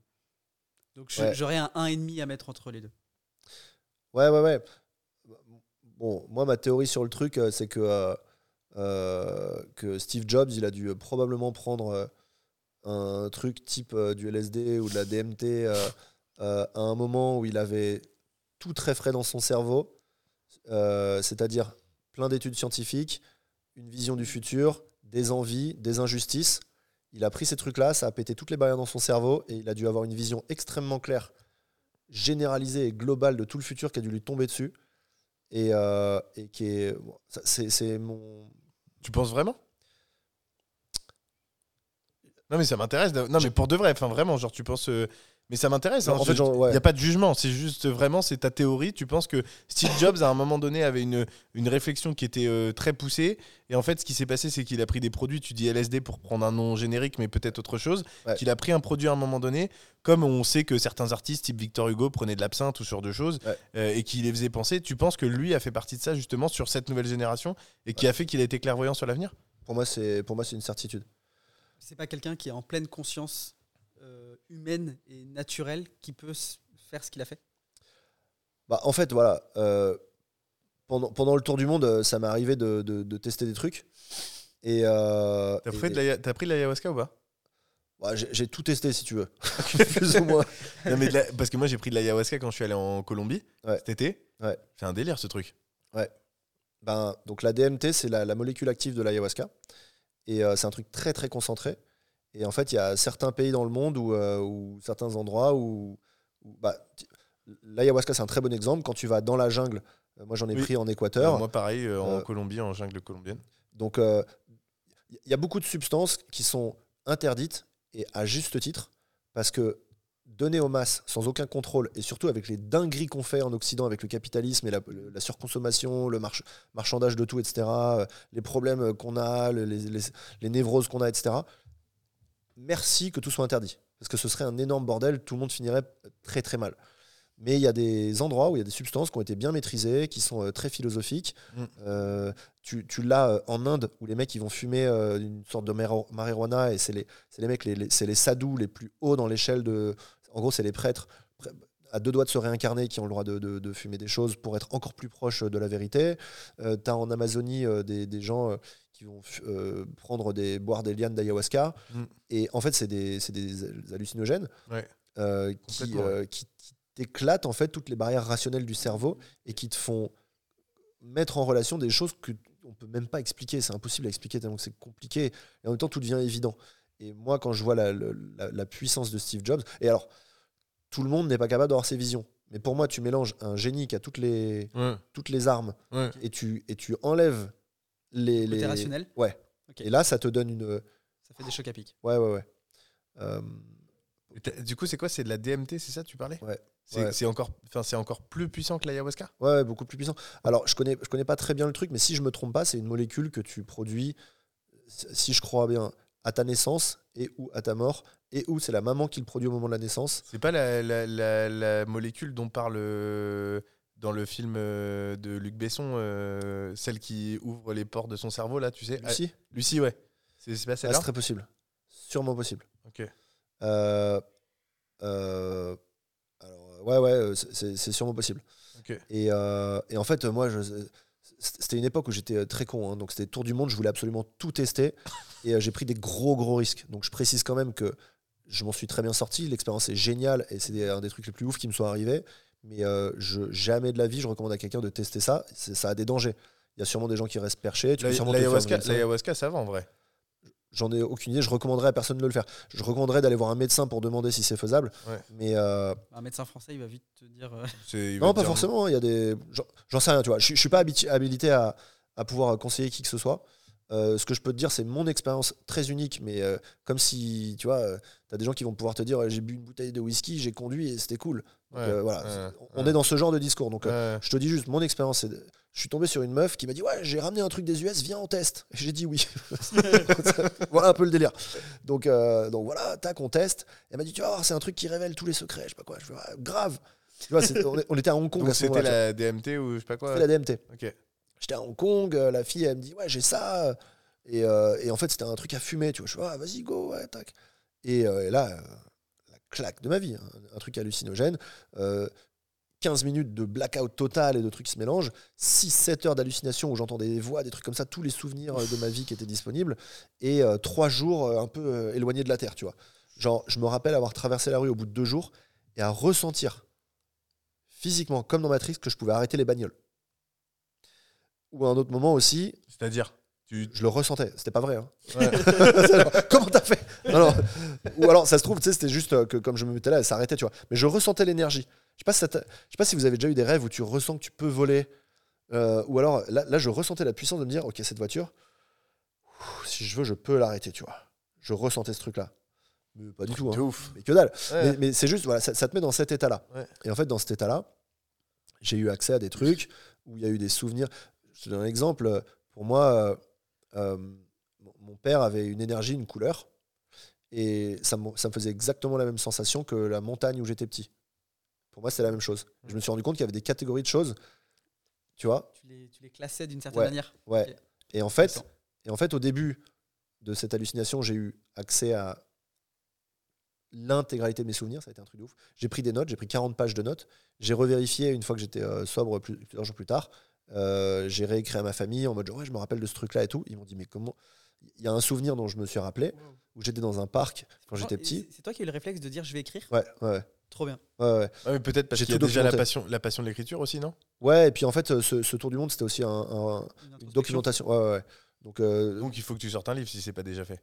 c'est ouais, ouais, c'est c'était le projet à l'époque. Et puis en fait, j'ai toujours trop de trucs et euh, je m'y mets jamais.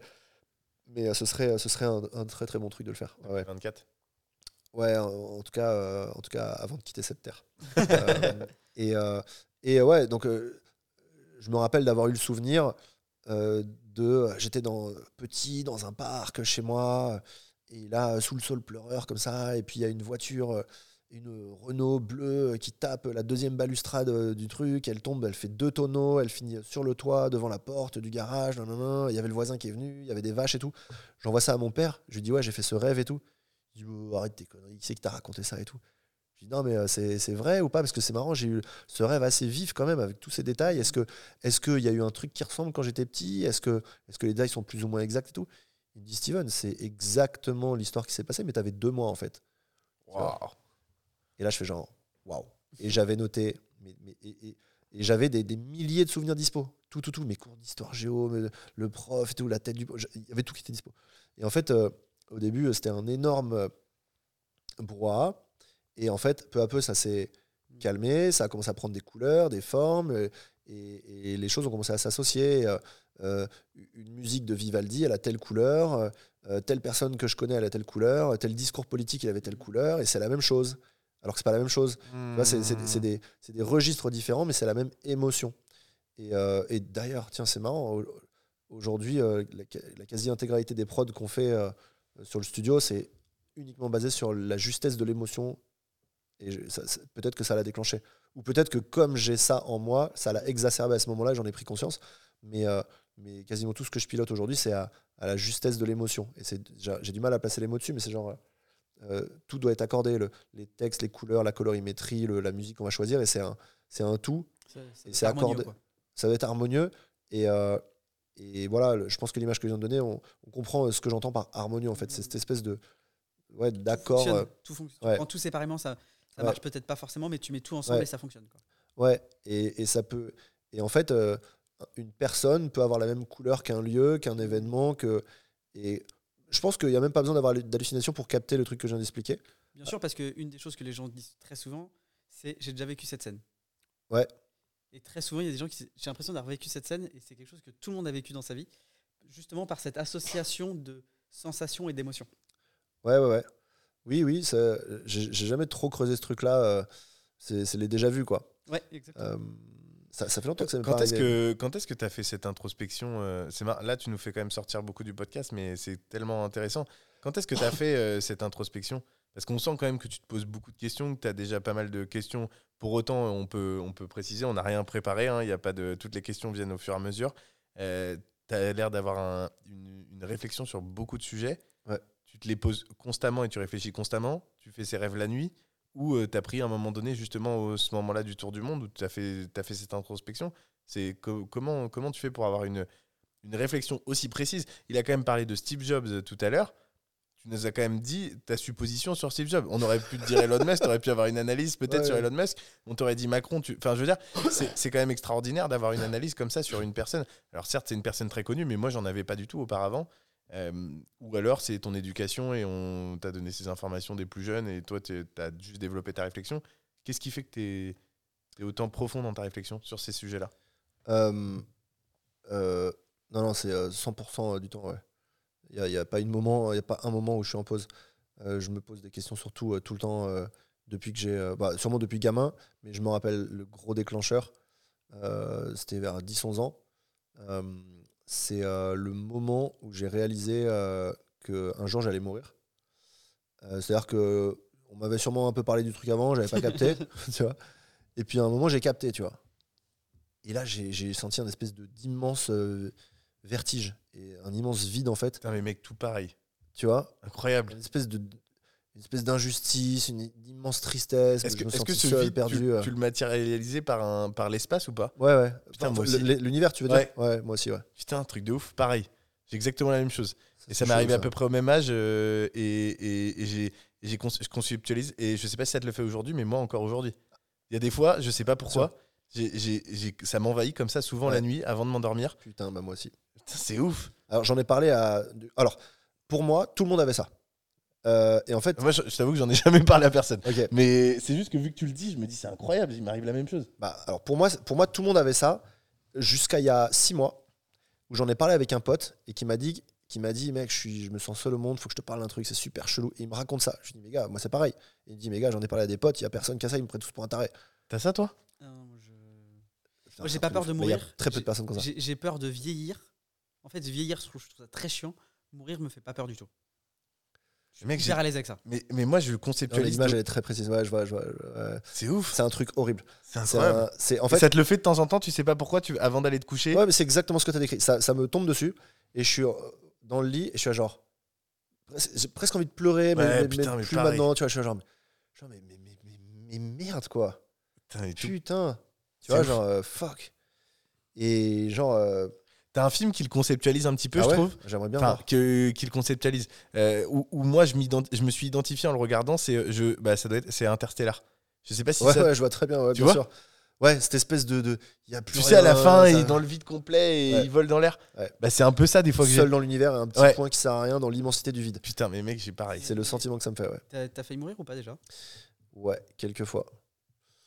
Euh, Je pense que c'est lié ou pas Quand j'ai écouté Baby Shark. les mecs qui changent tout de suite de registre, quoi. On était trop. euh, Euh, non, j'ai failli mourir plusieurs fois, plusieurs fois. Euh, on a Et eu Tu un- penses que c'est impactant ou pas Est-ce que tu penses que Ah. ce que tu vis, c'est à, à cause de ça ou c'est ça a aucun lien, tu penses Tu veux dire euh, ce truc de la mort Ce là ressenti, ouais, ce ressenti de la mort, est-ce que tu penses que c'est lié au fait que tu as, failli mourir et que tu l'as senti, tu l'as touché de près Ou c'est que tu as ça en toi dès le départ Faudrait que je demande à mes parents. On a eu un accident de voiture assez grave. Euh, alors, on s'en est tous sortis, mais on a fait 6 tonneaux. On Ah, était Quand t'avais deux mois? Non. Non, non. euh, Non, non, en fait, je sais plus si j'avais genre euh, 8 ans ou 15 ans. Je sais plus le resituer, je sais plus quel âge j'avais, tu vois. Mhm. Euh, non, non, je devais être plus vieux. Euh, C'est important parce qu'en fait, mine de rien, tu, tu parles des 11 ans où tu prends conscience que tu Ouais. vas mourir. Ouais.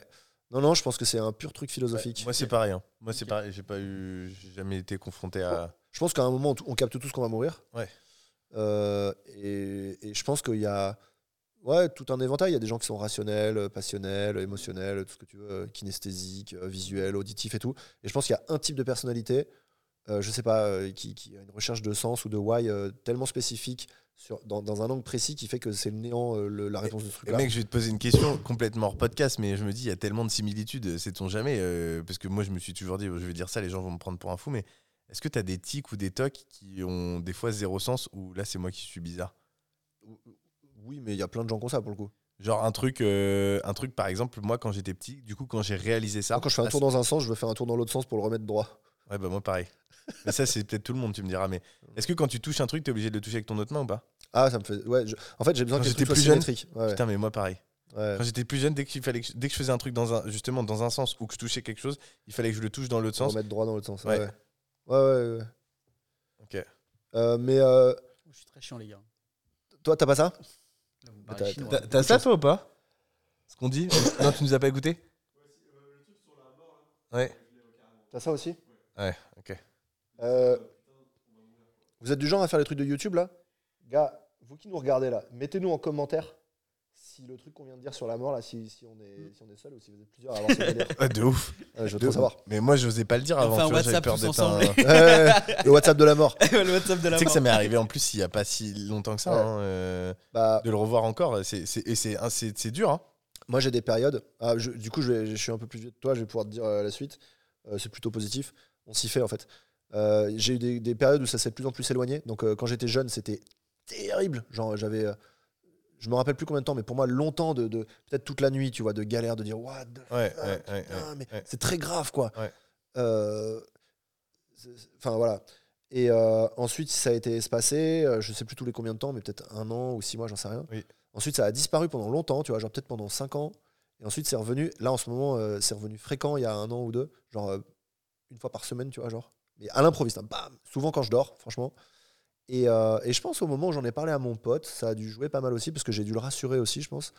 Et maintenant, euh, quand ça me réarrive, Euh, pour moi, la seule manière de le traiter, d'ailleurs, s'il y a des gens qui écoutent, voilà, comment le traiter, c'est de manière authentique, premier degré, accepter qu'on va mourir. Et se dire, OK, c'est quoi les bénéfices de- du fait qu'on va mourir? Et pour moi, les bénéfices, il y en a plusieurs. S'il y a des gens qui font de la vente, ils vont tout de suite capter.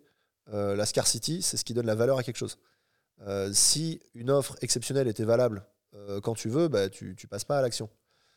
Si si, si tu avais tous les jours euh, 10 000 euros qui tombaient sur ton compte, bah, ok, au début, tu, tu- tu te régales, tu rigoles, et au bout d'un certain temps, horrible quoi, s'il n'y a plus de challenge.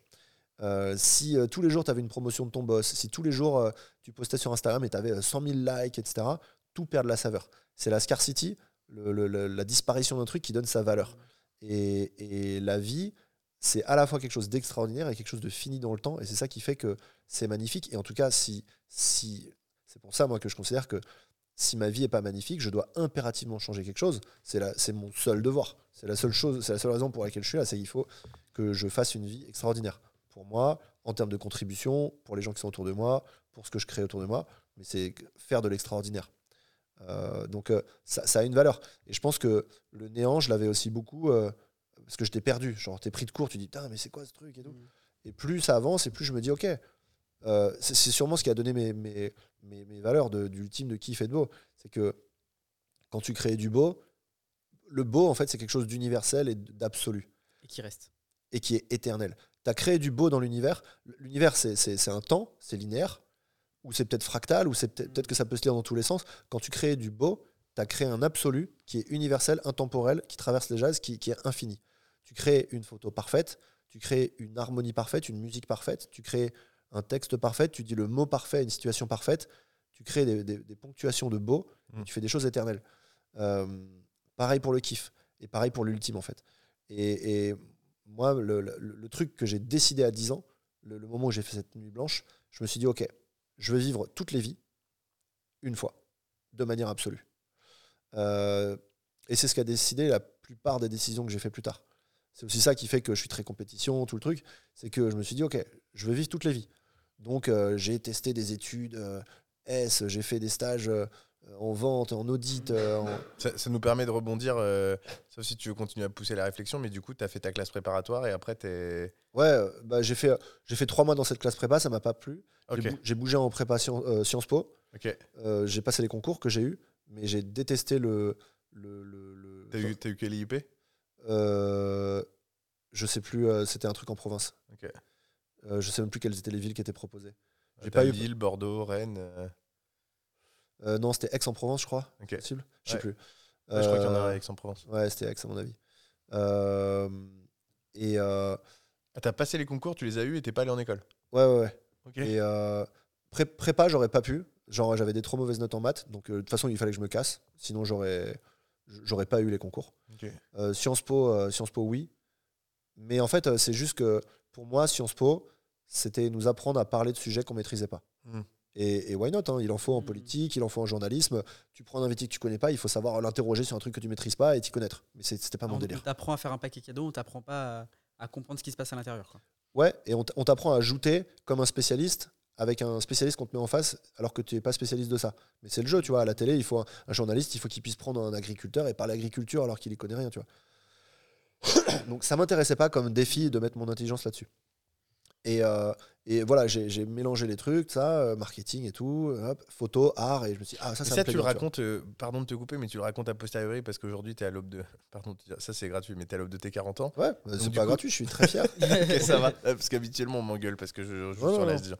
Mais tu es à l'aube de tes 40 ans, donc tu as une réflexion où tu l'avais déjà quand tu avais 20 ans. Parce que si tu l'avais à 20 ans, c'est quand même très profond. Ou là, tu le fais pour la, raconter l'histoire, ou vraiment à ce moment-là, à 20 ans, tu te rendais compte que sciences politiques allait t'apprendre ça et que du coup, c'est ce que c'est pas ce que tu voulais faire. Euh, ouais, ouais, non, non. euh, T'as conscientisé dès le départ. à, à 10 ans, je savais que je voulais faire euh, des...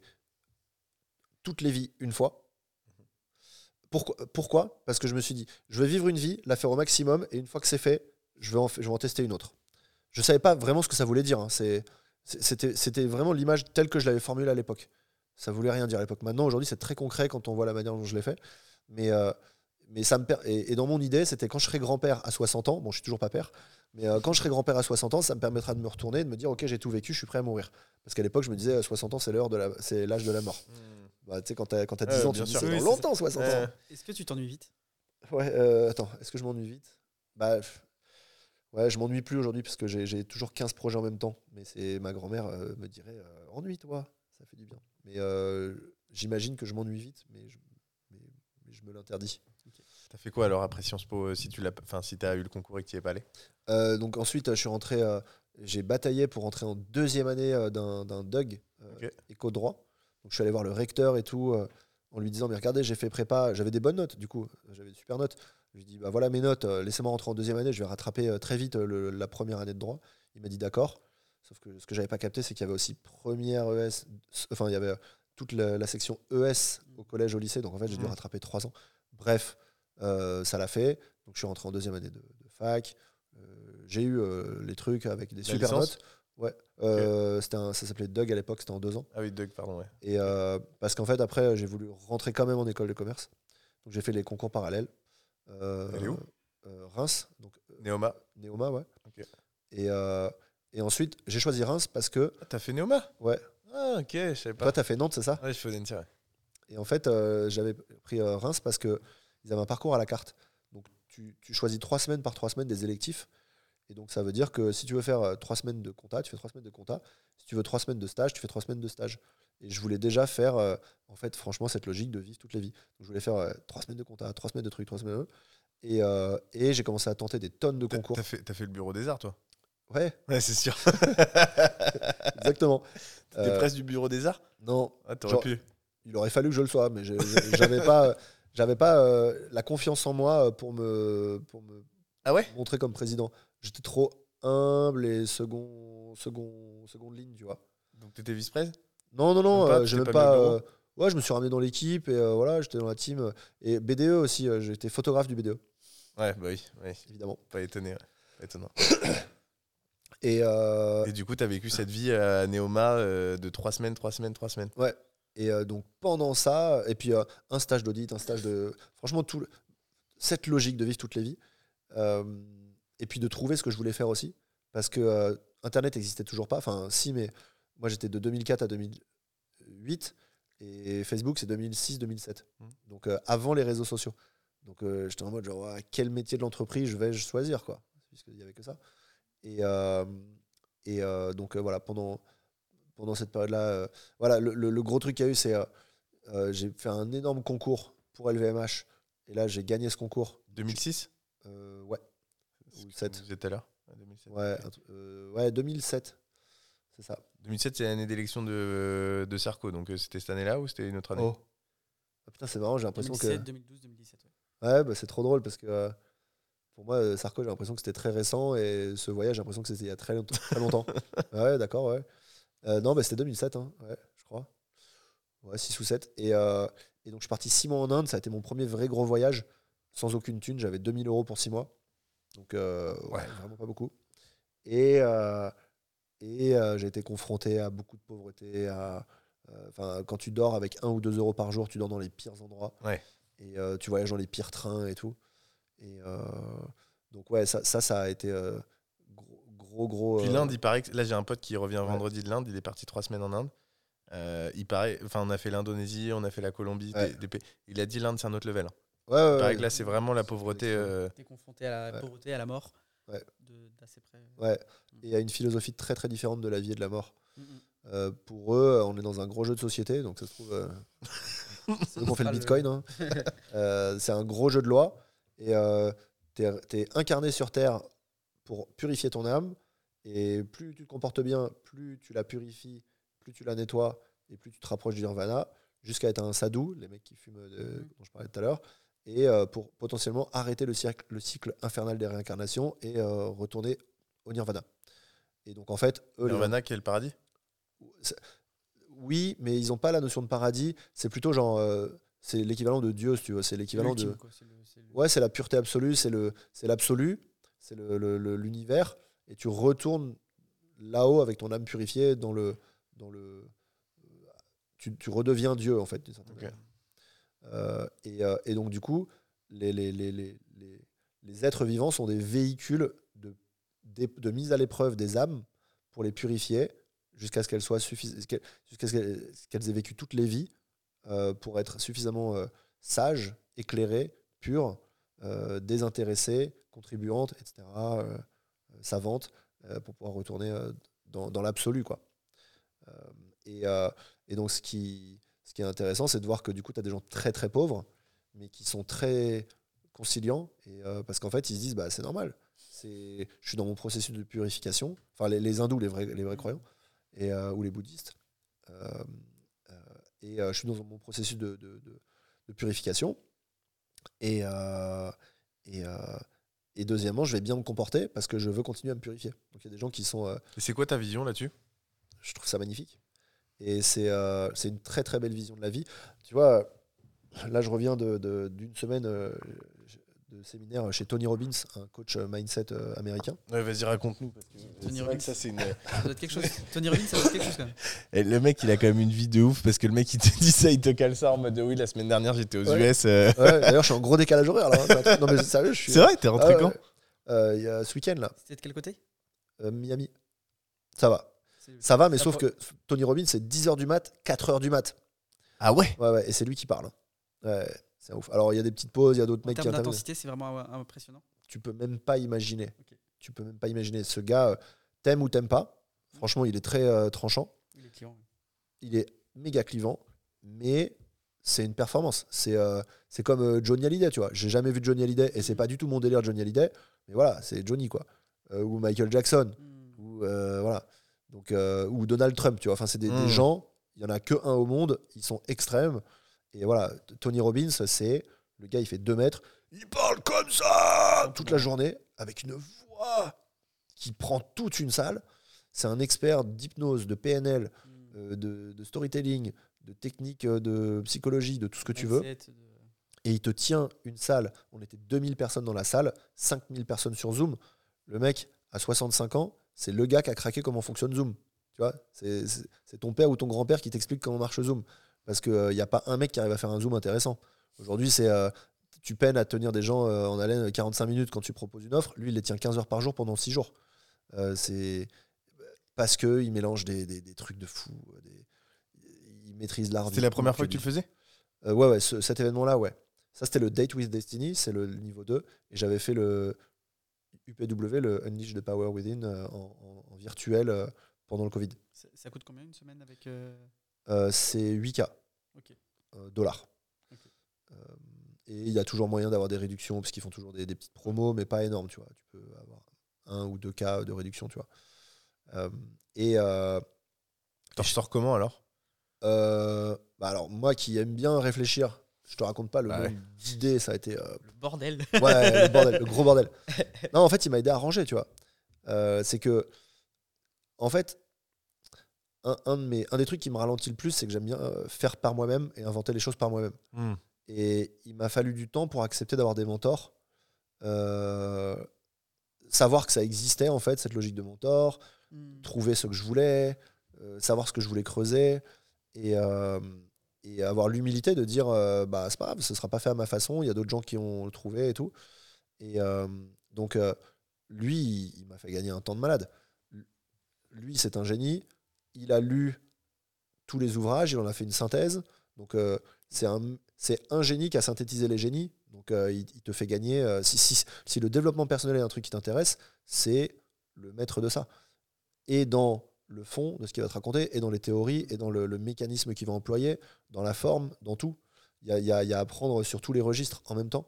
Et en gros, moi, ce que j'ai adoré chez lui, c'est que toute sa philosophie euh, part d'un truc, c'est que l'intégralité de ce que tu fais, c'est les petites phrases que tu as dans ta tête. Tu as des phrases tout le temps dans ta tête, et tout ce que tu décides, c'est ces phrases. C'est ça qui conditionne. Ouais, genre, euh, ouais, euh, tu sors en soirée Non, non, non, ah non, je sors pas, je vais être fatigué. Je sors pas et je vais être fatigué, c'est des règles. Mais est-ce qu'elles t'appartiennent? Puisque les phrases, elles te viennent dans ta tête. Elles viennent d'où ces phrases? Et, euh, et, et c'est un, un mélange de, de choses que t'ont dit tes parents, l'éducation, l'école, etc. C'est un mélange de traumatismes qui te sont arrivés, que tu as donc euh, vécu en réaction. Donc, pour, pour- pour mieux l'expliquer, quand c'est tes parents, l'école qui te le dit, tu vas, tu vas adhérer à ce qu'on t'a dit. Et là, il y a un, autre gars qui s'appelle Eric Berne, qui est le père de l'analyse transactionnelle. Euh, donc, c'est un mec des années 40 qui a écrit plein d'ouvrages, euh, un des pères de la PNL aussi. Eric Berne qui dit, dans la théorie des contrats, euh, quand tu arrives à l'âge adulte, soit tu prends le contrat qu'on t'a donné. Donc, en fait, toutes ces phrases-là qu'on t'a données, tu les prends. Euh, soit, euh, donc là, Tony Robbins, il t'arrive un traumatisme, et ben, tu vas créer une valeur par rapport à ça pour te protéger. Par exemple, quand tu étais petit, on t'a laissé tout seul dans ton berceau, ou on t'a confié à ta tante ou à ta grand-mère pendant trois semaines, tu l'as vécu comme un abandon, et donc pendant tu as, vécu, tu as, créé une blessure de l'abandon, et toute ta vie, tu vas te battre contre ça, et tu vas dormir avec ton nounours. Euh, Des, des trucs dans ce genre, tu vois, qui, qui sont des, des traumatismes comme ça. Et, euh, et en fait, Tony Robbins, il te fait identifier en quoi est-ce que tu es unique, parce que sa philosophie, et moi je partage ça, euh, chacun a une vocation. T'es pas là pour être un généraliste, franchement, c'est- ma philosophie, c'est la même. Tu es là pour, pour, pour apporter quelque chose à l'humanité. Euh, malheureusement, dans nos sociétés aujourd'hui, tu es là pour kiffer. Et, euh, et le, niveau ultime, c'est genre qu'est-ce que tu vas laisser derrière toi comme trace? Euh, et c'est pour ça, moi, je pense que je fais autant de trucs artistiques. Je veux laisser des traces, je veux éduquer les gens, je veux les élever. C'est pour ça que je fais autant de réseaux sociaux. C'est pour, pour éduquer les gens, les inspirer, leur donner envie. C'est c'est ça qui me passionne dans le podcast qu'on fait aujourd'hui. C'est pour éveiller des consciences, planter des graines, changer des vies. Parce que ce genre de discussion, bah, ça se trouve, il y a des gens qui vont se dire, qui vont choper une phrase, un truc, qui vont dire, mais attends, mais grave, je change de vie euh, tout de suite. Et voilà, pour moi, c'est ce qui est le plus important, planter des graines comme ça. Et donc, euh, en gros, la, la, la- logique globale de, de- de- Tony Robbins, c'est de se dire, euh, ta vie, elle est entièrement dictée par les petites phrases que tu as dans ta tête, qui est entièrement dictée par tes expériences de vie, tes traumatismes, comment tu as répondu. Et donc, identifie, et c'est super dur, quel est ton but, quelle est ta mission sur Terre. Et une fois que tu as identifié ta mission sur Terre, identifie quelles sont les valeurs que tu as dans ta vie, quelles sont les règles que tu as dans ta vie, quelles sont les choses que tu évites à tout prix? Euh, par exemple, si tu as peur de l'échec, tu mettras en place n'importe quelle stratégie dans ta vie pour ne pas tomber dans l'échec. Donc identifie tout ce set de trucs que tu as, regarde ton destin et demande-toi le, le set de valeurs et de règles et de trucs que tu as construit, est-ce qu'il est cohérent par rapport à ton destin ou est-ce qu'il y a des trucs qui foutent la merde? Est-ce qu'il ne faut pas sortir certains trucs de ta vie? Est-ce qu'il ne faut pas rajouter des trucs, comme par exemple ajouter de l'amour, ajouter de la contribution, ajouter euh, pas, de, de l'incertitude Euh, et, euh, et en fait, il te, il te permet de retravailler toutes ces phrases, de comprendre d'où elles viennent. Il t'aide à les sortir de ta tête. Et franchement, ça fonctionne. C'est un truc de ouf. Un truc ouf. En, en une semaine, je suis revenu, j'ai fait la paix avec des tonnes de trucs. Par exemple, moi, en 1, j'avais achievement, réussite. Et là, j'ai décidé de le rebaisser, en fait. Parce que la réussite, c'est pas un truc qui, qui s'obtient en essayant de le faire, paradoxalement. Ça, ça fait partie de ces choses-là que plus tu cours après, C'est une conséquence d'autre chose. Ouais, exactement. Et euh, bien sûr, si tu vises la réussite, tu vas avoir de la réussite. Mais tu n'auras pas le bonheur et tu n'auras pas la même réussite que si tu vises juste à, à- à- créer le bien autour de toi, par exemple. Et en fait, j'ai identifié que c'est ça, moi, qui m'intéresse le plus. Moi, ce qui m'intéresse, c'est de, de laisser une trace dans le monde, d'éveiller des consciences. Et euh, Et la réussite viendra. ouais, et puis en fait, si elle vient Et pas, si pas, c'est pas grave. Mais par contre, si c'était l'objectif principal, l'objectif n'est pas le bon. Euh, tu parles de quoi? De la réussite. Ouais, mais c'est La ça. réussite en tant que telle, c'est effectivement, à mon sens, a- pas un bon objectif. C'est une conséquence de quelque chose, mais ça, doit- ça ne doit pas être un objectif. Il y a un parallèle qui est encore meilleur pour les entrepreneurs. C'est quand tu vises d'être riche, c'est la moins bonne façon pour devenir riche et c'est la moins bonne façon pour devenir heureux. Si tu vises, je veux, euh, je veux, euh, je veux 10 millions d'euros, ça va être dur de les obtenir parce que tu n'as pas le fire et le, le chemin qui y va. Et puis tu les auras et tu vas être euh, très triste parce que tu vas dire bah, j'ai 10 millions d'euros et so what? Pourquoi j'ai fait tout ça? Et après, Ouais. la peur du vide. Aucun intérêt. Alors que si tu te dis je veux transformer euh, 5 Rendre un service, voilà, rendre un service Ouais. à des gens, euh, aider quelqu'un sur quelque chose. et avoir un fort impact, etc., etc. En fait, si tu vises la contribution et l'amour, en fait, c'est une des, finalités de ce, que j'ai compris chez Tony Robbins, c'est que plus tu mets l'amour et la contribution haut, plus tu vas, plus t'as rien besoin d'autre en fait. C'est la seule chose qui compte. Euh, et le pire, c'est qu'en plus, en général, c'est ce qui va attirer des belles personnes autour de toi, euh, créer des expériences géniales dans ta vie, euh, attirer du cash si c'est un des trucs qui t'intéresse. Les choses les plus agréables de la vie arrivent quand, quand tu comprends pourquoi tu es fait, que tu vibres le plus juste possible, que tu mets toute ton énergie là-dessus euh, et que tu vises à, à- à apporter ta pierre à l'édifice. Et, euh, et ça ça m'a parlé de ouf. Il y a beaucoup de choses qui étaient des phrases que j'avais déjà en tête, qui étaient des, des intuitions. Mais en fait, quand un gars aussi vénère te dit ça pendant une semaine d'affilée et que tout est tellement maîtrisé dans son discours, tu te dis putain, mais le gars, il a, il a mieux dit ce que j'imagine depuis que j'étais petit. Euh, moi, cette phrase-là, je la pensais trop, mais le fait qu'il le dise, il a- ouais, il, a pardon. fait le tri- il a fait le taf. Il a fait le taf. Ok. Donc, ouais, ouais, c'est un Il a, super il a- prof. il a conscientisé euh, tout ce que toi t'avais imaginé dans ta réflexion euh, jusqu'à aujourd'hui Ouais. et il t'a permis de. Et, et c'est souvent aussi, euh, tu sais, il y a plein d'entrepreneurs où ils disent Ouais, mais moi j'avais eu cette idée, ah, je suis trop dégoûté. Ah, eh, le smartphone, j'avais eu l'idée, ou genre ah, Facebook, j'avais eu l'idée. Oui, oui, mais entre avoir l'idée et monter la multinationale, c'est pas la même chose. Bah là, c'est un peu pareil. Lui, il a monté la multinationale des idées. C'est Mm. genre Ouais, mais j'avais déjà pensé à ce truc-là. Lui, il a fait le tour. Il t'a il t'a fait l'équation complète. Et euh, donc, ouais. Est-ce que tu penses que tu es un peu hypersensible? Est-ce que tu penses que tu as une sensibilité plus importante que la moyenne? Ouais, J'ai jamais trop compris euh, ce terme d'hypersensible. Euh, mais euh, je pense que j'ai une sensibilité complètement exacerbée par rapport à la moyenne. Mais je pense pas que ce soit une. Pour moi, hypersensible, c'est un- une faiblesse. En mode genre, euh, si on te parle mal, tu te mets à pleurer et tu perds Ah tes non, moyens. c'est pas comme ça que je le. Ok. Je- Tu as, des sens très ouverts. Ouais, En fait, ouais. C'est plus. euh, ouais, euh, tu vois, c'est plus. tes sens sont très ouverts Ouais, et tu es très ouvert à ce qui se passe autour de toi, à ton environnement, Ouais, ce ouais, qui t'impacte. Ce que, tu vois, tu, tu reçois, tu perçois beaucoup de choses. C'est comme ça que je l'entends. Franchement, euh, je scanne une personne en, en 3 secondes. Hmm. Euh, maintenant, les entretiens d'embauche qu'on fait, euh, c'est les équipes qui. qui- on, a, on a tout un protocole automatisé, et un process, pardon. Et la dernière étape, c'est mes équipes qui font des entretiens vidéo. Et là, pour, pour le gros tri, je, re- je prends leur vidéo, je fais juste montre- montre-moi deux, trois petits endroits. Tac, tac. Ok, c'est bon. Et parce que, en fait, euh, dans, la position de la tête, dans le regard, dans le, sourire, dans le vocabulaire, dans la, dans, la lumière qui peut être autour. Et ça me donne suffisamment d'infos pour avoir le gut feeling du début. Et je me suis rendu compte que je me suis jamais planté. Et euh, ça, je me suis rendu compte cette année. Je me suis dit, si vraiment je me pose la question, tous les gut feelings que j'ai toujours eu ont toujours été exactement les bons.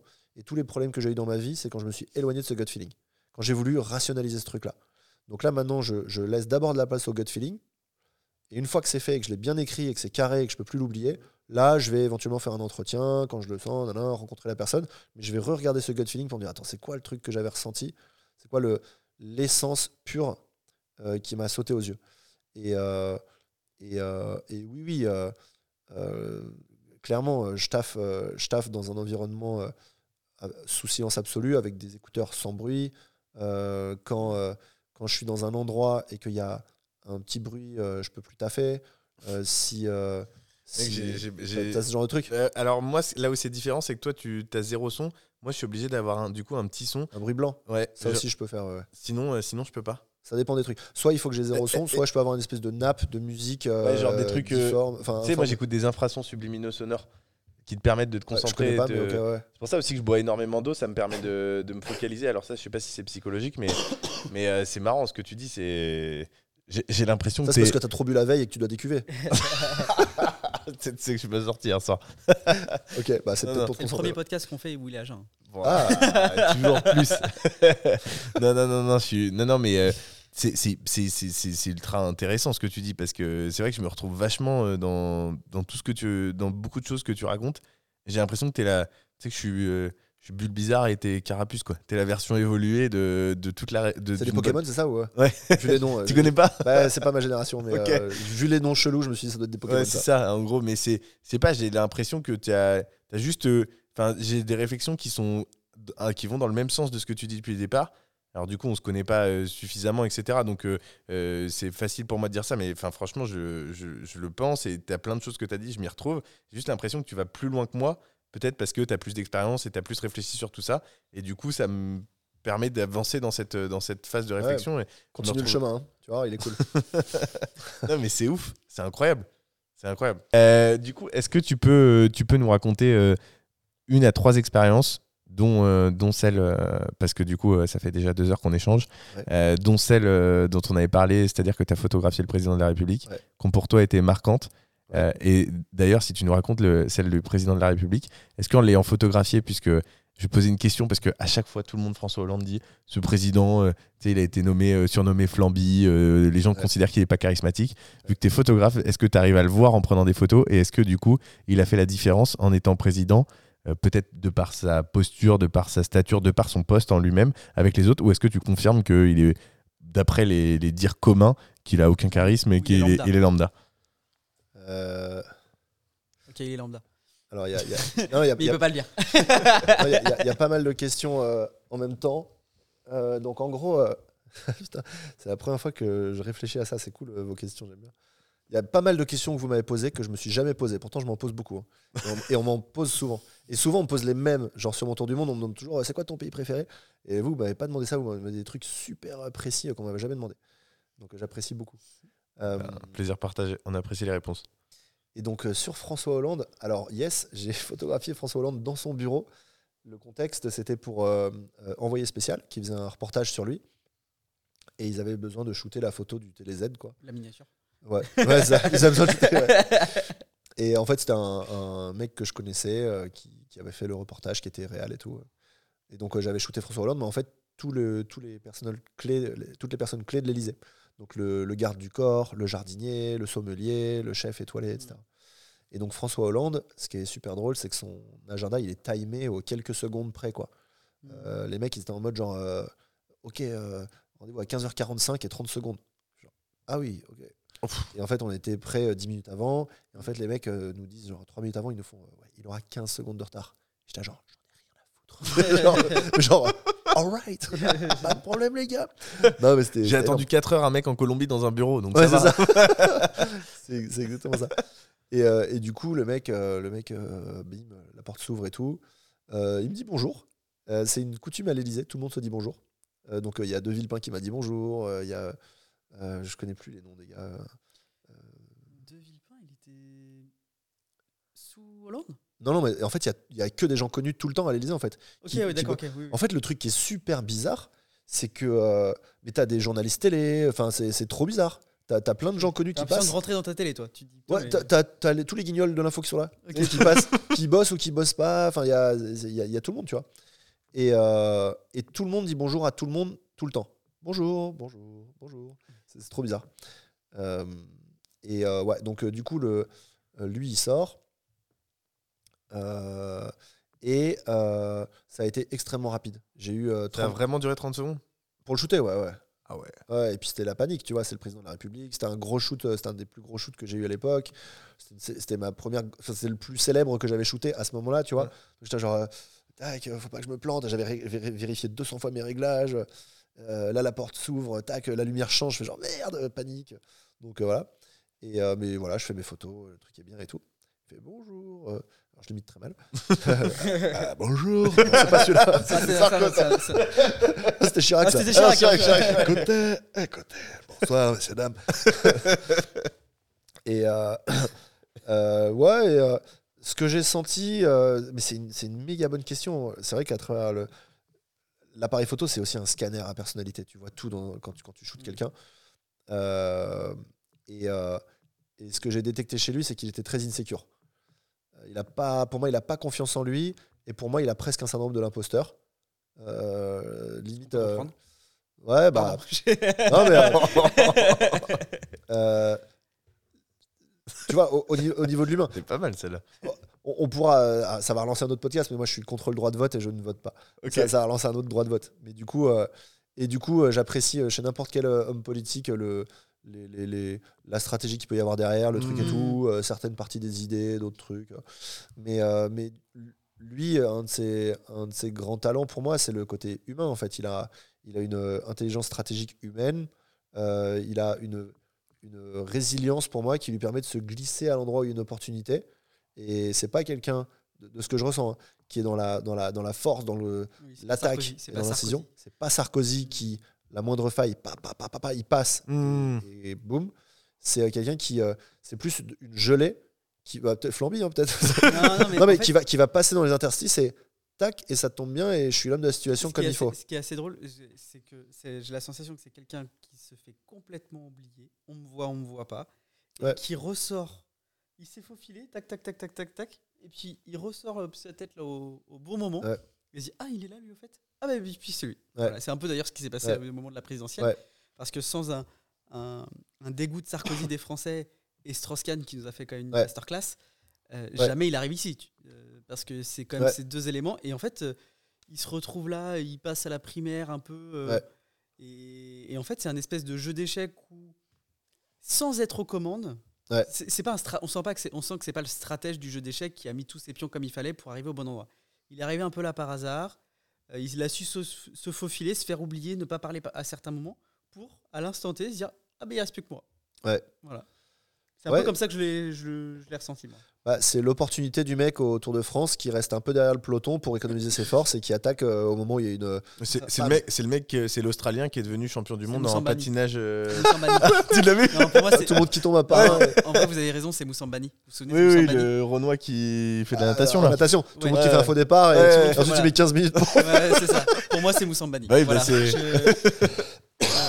Ah, je pense qu'il a- en commentaire tiens, Oh là là. si pour vous, François Hollande, c'est le Moussambani de la politique. Oh, le mec en patinage, je sais pas si tu l'as vu, mais il est Si, si, ouais, extraordinaire je l'ai aussi celui-là. Parce que le mec, il sait pas pourquoi il s'est retrouvé champion Ouais. euh, olympique, hein, champion du monde. Ok, donc du coup, euh, pas si. Et du coup, le début de la question, est-ce que charismatique Et pardon, mais c'est de ta faute. Tu m'en poses- tu m'en fais poser une autre. Tu nous as dit c'est pas la personne la plus connue. C'est la personne la plus connue que j'ai fait à ce moment-là, mais depuis, sous-entendu, j'en ai fait d'autres de plus connus. Ouais, T'as ouais, fait ouais. qui de plus connu qu'un président de la République? Euh, les Kardashians. Ah, t'as fait les Kardashians? À la, fa- euh, la- à- au Festival de Cannes, ouais. Euh, en fait, au Festival de Cannes, j'ai vu beaucoup de monde. J'y étais pour L'Oréal Paris, qui est un sponsor officiel du Festival de Cannes. Donc ça m'a permis de voir beaucoup de célébrités. euh, Naomi Campbell, Kate Moss. euh, et alors, je suis pas très célébrité, donc euh, je connais même pas les noms de toutes les personnes que j'ai shootées. Ouais, ouais, Kate Moss, Euh, tout le monde va. Kate Moss n'est pas éternelle. le plus impressionné par son aura? Alors, c'est quelqu'un que j'ai pas shooté, mais qui était là à la soirée. Euh, c'est la soirée de l'âme phare, qui est un truc euh, recherche contre le, le sida, je crois, et euh, qui est euh, en marge du Festival de Cannes, organisé par Naomi Campbell. Et là, il y avait, euh, il y avait Will Smith, que j'ai vu de près, qui m'a. C'était genre, waouh, truc de ouf, mais c'est pas lui qui m'a le plus impressionné. Celui qui m'a vraiment. C'est DiCaprio. Tu vois il y, a, j'ai- ouais, il y a presque une lumière autour de lui. Quoi. Tu Bah, sens qu'il y a un truc. Ouais, il est passé à cette distance et, euh, et en fait, je l'ai vu arriver, je fais genre oh là là. Et puis, alors l'âme phare, c'est un espèce, t'as l'impression d'être sur un, un espèce de terrain de golf avec des petits arbres euh, en, en mode rallye, les mecs sont bien sapés. Ça, va. donc il arrive d'un endroit comme ça, il passe devant moi, il faisait beau, c'était le coucher de soleil. Il y avait le yacht euh, le plus cher du monde, designé par Stark, euh, qui était là-bas avec euh, le propriétaire qui arrivait en jet ski. Il y avait DiCaprio qui passait devant moi. Ouais, ouais, ouais. Sachant que, le, sachant que le mec qui arrive en jet ski arrive en peignoir de soie. Donc le gars fait 1m95. C'est un mec dans le, le pétrole. Non, dans les, le- les tuyaux, je crois. Il fait des pipelines, si je me trompe pas. Et, euh, et le gars arrive en peignoir de soie avec un cigare. Mais le gars est multimilliardaire et tout. Et donc DiCaprio qui est là. Et j'étais alors. Et DiCaprio, il avait que des têtes que tu as vues dans les films. Parce que je pense que on l'a tellement vu en grand écran, en immense, que tu connais chacune de ses mimiques. Tu le connais par cœur. Euh, et, euh, et donc le gars, il arrive, il fait genre. et je fais genre, putain, c'est bon, la tête de Caprio.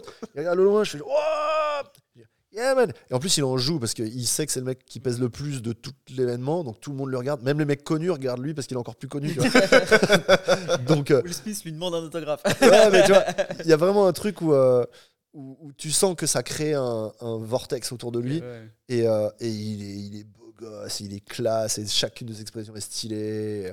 Et il a confiance en lui, et tu regardes, tu dis, ouais, ok. c'est- Est-ce que tu crois que c'est certainement dû à sa position, mais est-ce que tu as vu d'autres personnes, vu que tu as côtoyé ces personnes-là euh, qui sont des plus connues au niveau international, est-ce que tu crois que c'est de par leur position ou est-ce que tu as vu la même chose sur des gens qui n'étaient pas connus? Une telle aura? Ou ah, peut-être pas équivalente, puisqu'évidemment tu nous Ouais, as ouais. dit que c'était celle qui t'avait le plus impressionné. plus, ouais. Si, si, ouais, j'ai vu des, j'ai vu des, des personnes comme ça.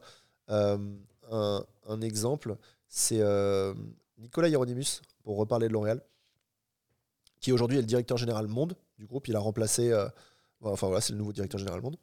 Et, euh, en fait, euh, quand j'étais chez L'Oréal, c'est le moment où il est arrivé, il est rentré d'un pays, donc je sais plus si c'était Mexique ou Grèce, où il avait tout, dé- tout déchiré tellement qu'il était fort. Il est arrivé patron de division dans les shampoings, là où je bossais, division des produits professionnels. Et il a voulu rencontrer toutes les équipes. Alors, pas un par un, hein, parce qu'il y avait dans, notre, dans notre division, il y avait genre 600 ou 800 personnes, mais équipe par équipe, donc 5 ou 6 par 5 ou 6. Et, euh, et j'ai vu la puissance du mec. Et euh, L'intensité, ouais. le, la, le, ouais, le, l'exactitude, l'absolu, le- la, la profondeur, la puissance dans chacune de ses phrases. Chaque seconde de sa journée est puissante. Et euh, tu te poses avec lui, il te regarde, la façon dont il dit bonjour, il se rappelle ton prénom alors qu'on est 600. Euh, il te pose une question où il est plus expert que toi sur le détail de ton métier. Il te fait des réflexions où tu te dis, mais nous, on a brainstormé trois semaines, on n'avait pas capté ça. Et le mec, c'est chaque seconde de la journée. Et ensuite, il anime des réunions très différentes, plutôt créatives. Ensuite, une réunion avec le, le packaging et il va te donner des inspirations qui viennent du Japon, que les mecs connaissaient pas, non-stop toute la journée. Ensuite, il parle en public euh, sur le repas de fin d'année devant 600 personnes. Il cite des gens par leur prénom, il fait des blagues, il est super drôle. Et, euh, et j'étais là, genre, mais ce gars est un surhomme, en fait, c'est pas possible. Et, euh, et sans surprise, en fait, à l'époque, je savais pas qu'il deviendrait directeur général monde, mais j'étais genre, mais, mais, mais, mais, mais, mais what? Il est C'est quoi? Mm. C'est- une autre espèce, en fait. C'est c'est- pas possible, en fait. C'est- Tu peux pas tester. Mais le gars a fait des écoles de ouf, tu vois, il a fait genre euh, les centrales, les trucs comme ça et tout. C'est c'est un, un surhomme. Et, euh, et euh, voilà, donc ça, c'était c'était fou. Et du coup, il avait une aura de fou parce que du coup, tu crées une réputation qui va avec aussi. Et les gens savaient que quand il se positionne, euh, faut vraiment être de ton coup. euh, mais normalement, normalement s'il a dit un truc, c'est que. Ouais, comme, comme lui. C'est-. Pareil. Et il y avait un autre gars, alors je sais plus qui c'était, le ministre de la Finance, est-ce que c'était Eric Woerth, euh, qui a fait l'inauguration de mon école. Donc, euh, alors, l'inauguration du nouveau campus, donc c'était en 2008, il était venu faire un discours, et pareil, je l'ai vu sortir de sa bagnole, les mecs lui tendent des papiers, euh, en bordel, il lit le truc, en diagonale, en même temps qu'il sert des pinces, qu'il dit bonjour, là, là. et là il arrive, et tu, captes qu'il vient de choper un truc d'une page, de le dire comme ça, tac, tac, tac, ok, tac, Michel, Marie, euh, tac, tac, euh, 2007, là, là. bonjour à tous, Ah, alors merci Marie de nous recevoir, Ah, ça fait depuis 2007. Et le mec te récite quatre pages de discours qu'il vient de découvrir, il, il fait des blagues, il est, Extraordinaire. il est drôle, il- et là tu te dis, ah ouais, mais ministre en fait, ils se font tous dégommer aujourd'hui dans les médias, tout le monde déteste. Tout le monde déteste tous les hommes politiques par Mmh, principe. mmh, et mmh. en fait, ils- s'ils sont à ce niveau-là, c'est que il y, a la- il y a la version euh, télé qui est la version euh, Instagram des influenceurs, et Mm. puis tu as la version backstage où, les, où c'est des, c'est des, c'est des, c'est des brutes. C'est des brutes. Et, et en même temps, tu penses qu'aujourd'hui, les hommes politiques sont à la hauteur des hommes politiques, ne serait-ce qu'il y a de 15 ans, 10 ans? Je pense que ça a beaucoup changé. Je pense qu'on on est, on, on veut beaucoup plus euh, d'immédiat, beaucoup plus de réel, beaucoup plus de compte rendu aujourd'hui. Je pense qu'à l'époque, on était beaucoup plus dans du théâtral, dans de la manipulation de masse euh, et dans des trucs qui passaient comme une lettre à la poste. Aujourd'hui, il y a du fact-checking surtout qui oblige les, les- les hommes politiques à, être- à être beaucoup plus techniques aujourd'hui.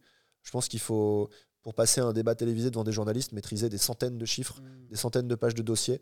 Quand tu te fais dégommer, bam, il faut savoir que c'est à la page 87. Mm. Euh, tac, pouvoir ressortir ton truc immédiatement. Mm. Il faut être expert en, extrêmement dur. ouais, en manipulation, en rhétorique. Donc je pense que c'est une joute. Les gens, les gens sont en mode genre, ouais, j'aurais pas répondu ça.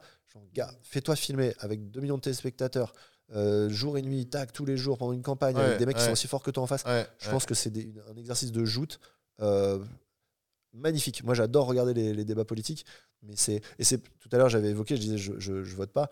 Euh, pourtant, ça me passionnait. hein, j'avais fait Sciences Po, enfin le- les, les concours, parce que je me sens pas du tout au niveau. Alors que je m'y connais beaucoup, que je que je regarde énormément de débats, que je me passionne par, ça, mais mais j'irai jamais opérer quelqu'un du cerveau, tu vois.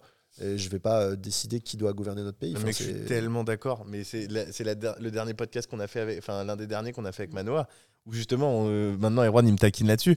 Et là pour le coup, je peux citer des choses très concrètes. Tu vois, c'est la, la preuve en est que du coup on se fait avoir. J'estime être une personne quand même plutôt intelligente, tu vois, mais au- je me fais, euh, je me fais clairement avoir. Première élection présidentielle où je vote, 2018, je vote Mélenchon.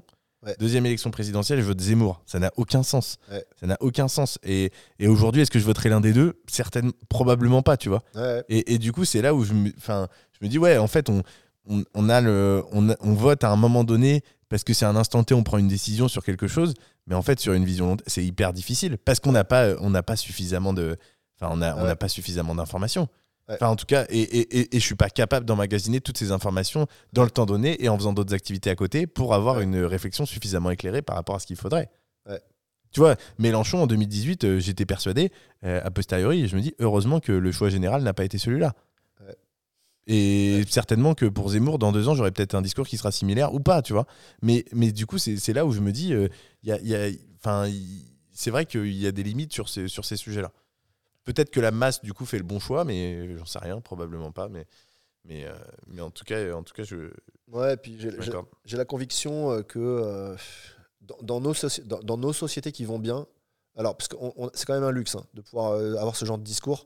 euh, je le dis euh, là, mais je sais qu'il y a des pays où ils seraient en mode genre mais, mais mec, mais tu t'im- t'estimes même pas la chance que tu peux Hmm. d'avoir. Euh, Surtout tu as fait le tour du monde, toi, donc tu l'as ouais, vu. euh, euh, on, on est dans un pays qui va très très bien. hein.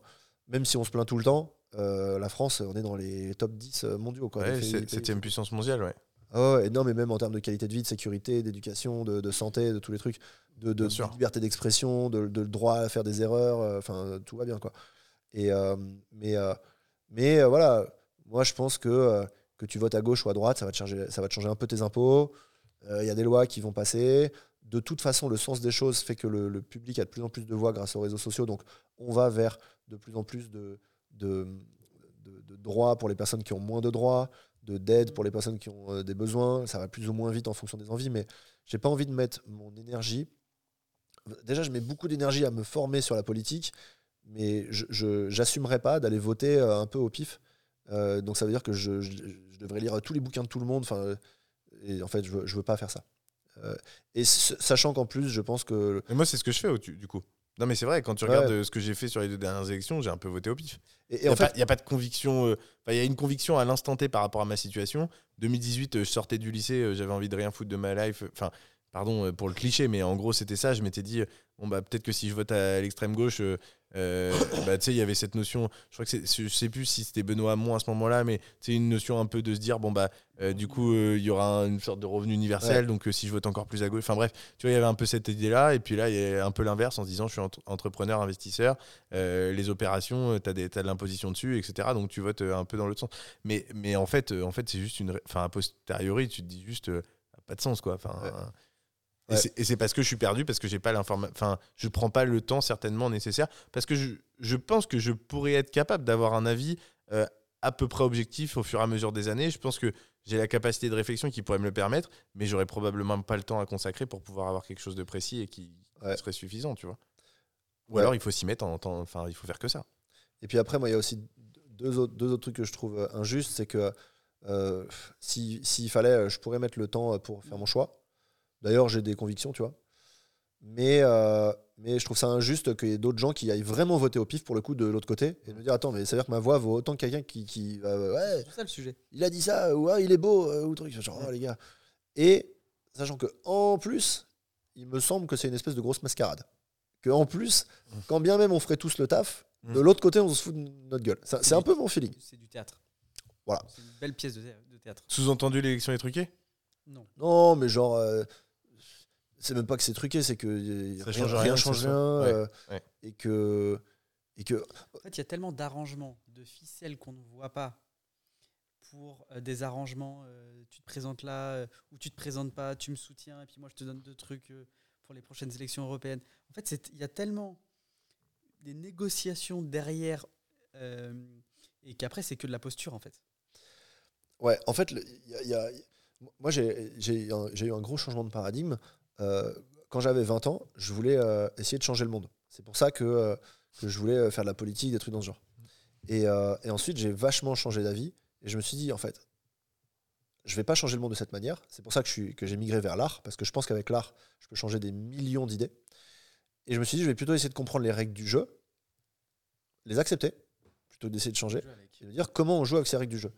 Ce qui fait qu'aujourd'hui, je me dis, OK, c'est ça le- les, les lois en France. OK, très bien, et ben, je vais jouer selon les lois. Moi, je respecte toutes les règles, toutes les lois. Je me dis, OK, bah, la, la manière la plus intéressante d'être heureux dans ce que j'ai envie de faire aujourd'hui avec les règles qui sont en France, bah, pour moi, aujourd'hui, c'est de faire de l'art et de faire des trucs sur les réseaux sociaux. Et, de, voilà. et puis, euh, s'il y avait des trucs qui devenaient interdits, bah, je changerais un petit peu. Et puis je pense que tu es plus impactant comme ça parce que si tu prends les 40 dernières années, Ouais. cite-moi un homme politique qui a changé le quotidien de beaucoup de Français. Jack Lang, cite-moi- faites de la musique. Voilà. Euh, et cite-moi cinq entrepreneurs qui ont changé Ouais. ta vie. Si- Simone Veil euh, aussi, avortement, etc. Euh, et, tu vois, Aujourd'hui, sur les 40 dernières années, cite-moi cinq hommes politiques qui ont changé ta vie Ouais. et cite-moi cinq entrepreneurs qui ont changé ta vie. Ouais, Là, je pense qu'aujourd'hui, les 5 entrepreneurs qui ont changé ta vie ont changé ta vie de manière profonde et beaucoup plus impactante et importante que, euh, que les hommes politiques.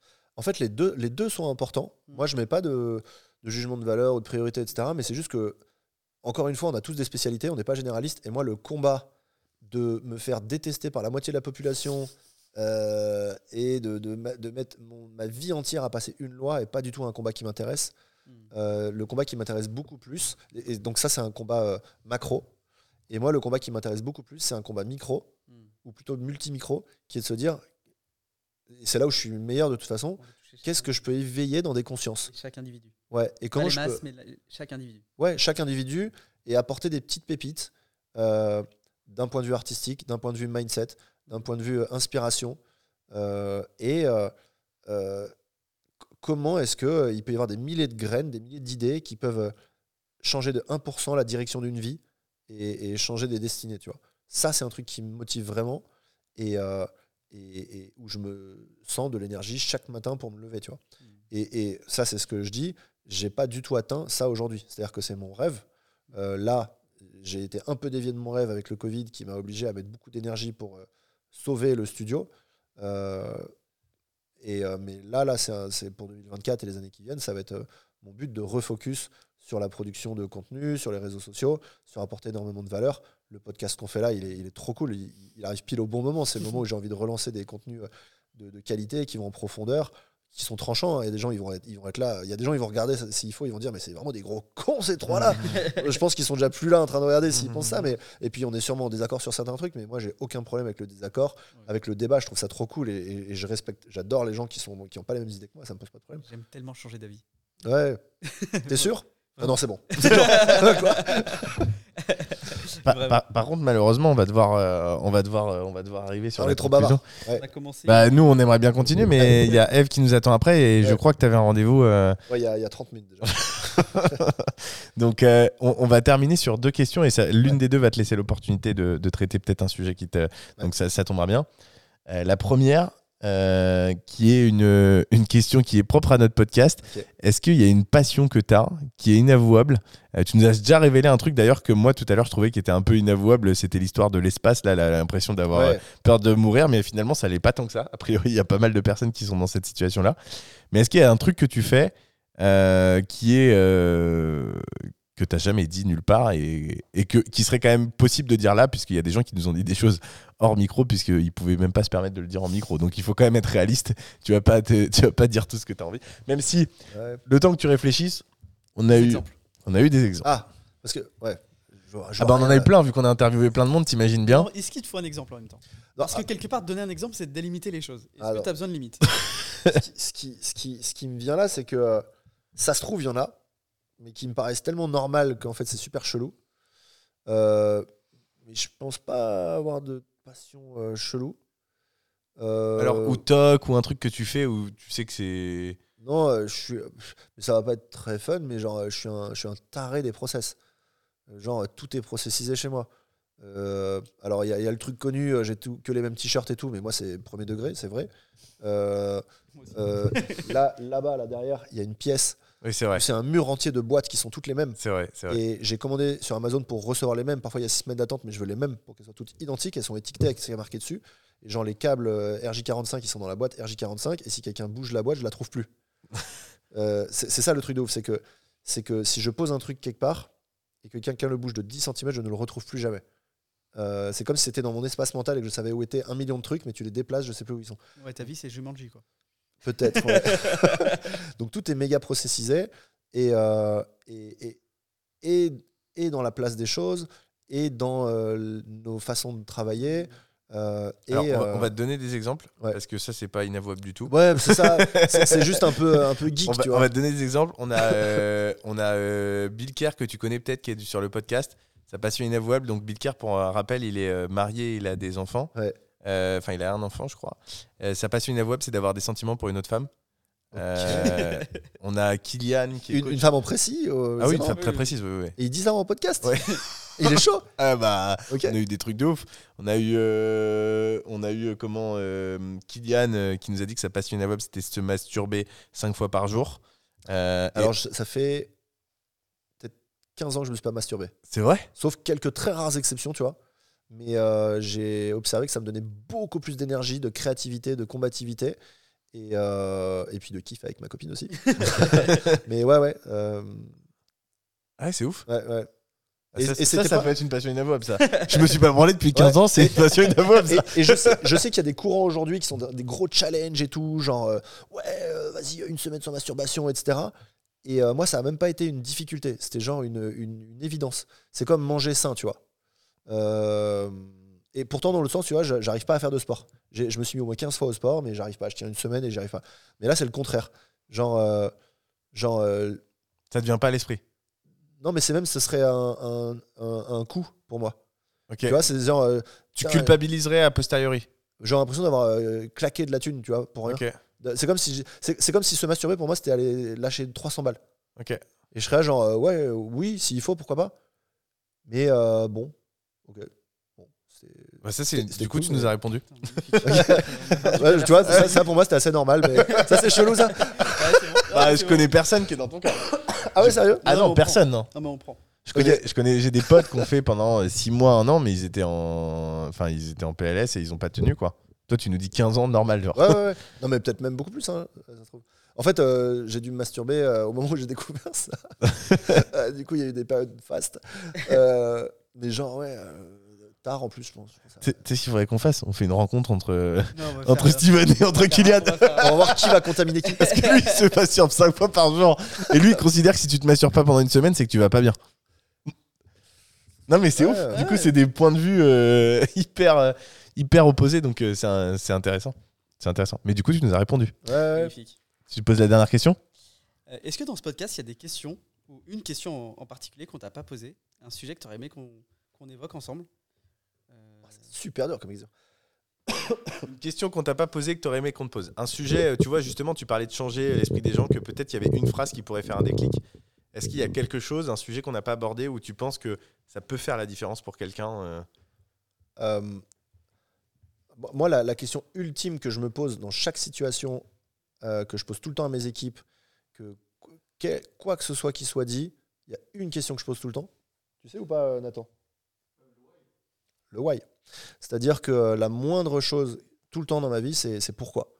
Et euh, surtout qu'on est une boîte de créa, donc euh, n'importe quelle idée, genre ouais, en fait, ce client, il voudrait ça, voilà ma propale. C'est genre, attends, je m'en fous de ta propale. C'est quoi l'intention derrière? Qu'est-ce que tu veux provoquer? Qu'est-ce que tu, cherches à faire? Donc, euh, sûrement la question, moi qui m'intéresse le plus, ce serait euh, un truc autour du why. Soit, euh, soit la question euh, why tu fais tout ça Why ce studio euh, Why tu as accepté ce podcast Why un truc autour du why, tu vois. Très bien. Tu veux- choisir laquelle? Deux, trois questions? Euh, Le why ultime. Le why qui vous intéresse le plus. Allez. Le sens, tu vois, sur le, Ouais, le pourquoi- sens des choses. tu- C'est c'est quoi, toi, le- la finalité? La finalité De la de vie. tout ça, de tout ce que tu fais, toi, Ouais. toutes tes actions, c'est pour arriver à quel endroit? Euh, J'essaie de creuser de plus en plus profond. Ça part de ce moment euh, de réalisation qu'on va mourir, Euh, de cette injustice que je ressens et de ce truc à combler. Et mon premier why, il a été auto-centré. Je me suis dit, ok, je veux vivre toutes les vies pour, euh, pour, euh, pour, euh, pour, pour avoir, pour avoir bénéficié de. ce- enfin, en fait, c'est- il y, a il y a une image que j'ai eue à l'époque, je viens de m'en rappeler. C'était euh, j'ai un ticket pour le parc d'attractions, je veux faire toutes les attractions une fois. Je me sers. Ouais, j'essaye tout une fois, j'ai fait et puis je l'ai même vécu à Disney, tu vois. Tu fais une fois Space Mountain, c'est drôle, deux fois c'est c'est cool, mais euh, bon, tu connais. Et une fois que tu les as toutes faites, franchement, tu peux te barrer de Disney, c'est cool. Donc ça, ça a été une première étape. Mais en creusant plus profondément le why, il y a une quête de sens pour moi qui est plus profonde, c'est de j'essaie de c'est infaisable, hein, c'est c'est le, c'est le rôle de Dieu, hein. mais euh, j'essaie de craquer euh, le sens de l'univers. Il y a pas mal de monde qui essaye. Il y en a qui essayent de manière religieuse, d'autres scientifiques, etc.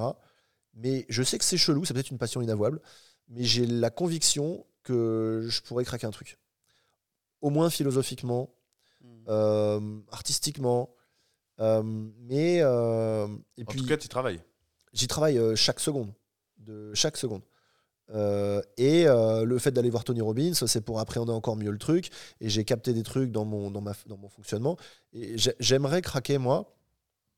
ce que j'aimerais laisser derrière moi, en fait. Voilà. Mon passage sur cette terre, ce à quoi je voudrais qu'il serve, c'est que j'aimerais laisser derrière moi une, une recette, un manuel universel qui permette à n'importe qui de le lire et de capter ce qu'il fout là pour réussir son passage sur Terre. Ça passe par une phase d'exploration où je veux vivre toutes les vies, les essayer, etc.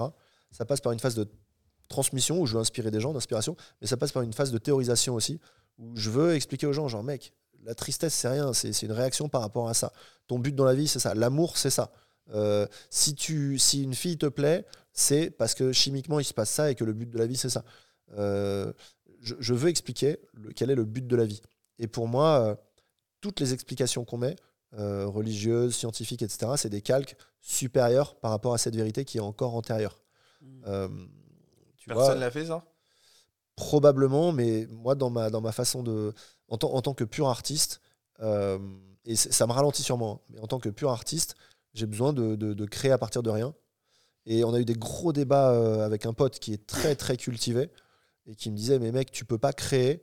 Il y a de grosses théories qui s'affrontent. Il dit Tu peux pas créer à partir du néant parce que tu vas réinventer des trucs qui existent. Il dit La seule manière de créer la suite, c'est de lire l'existant et de faire la brique suivante. Et moi, ma théorie, c'est de dire non, c'est de faire le vide absolu et de construire à partir de rien. Et, euh, et j'ai rencontré très peu de personnes qui sont d'accord avec ça.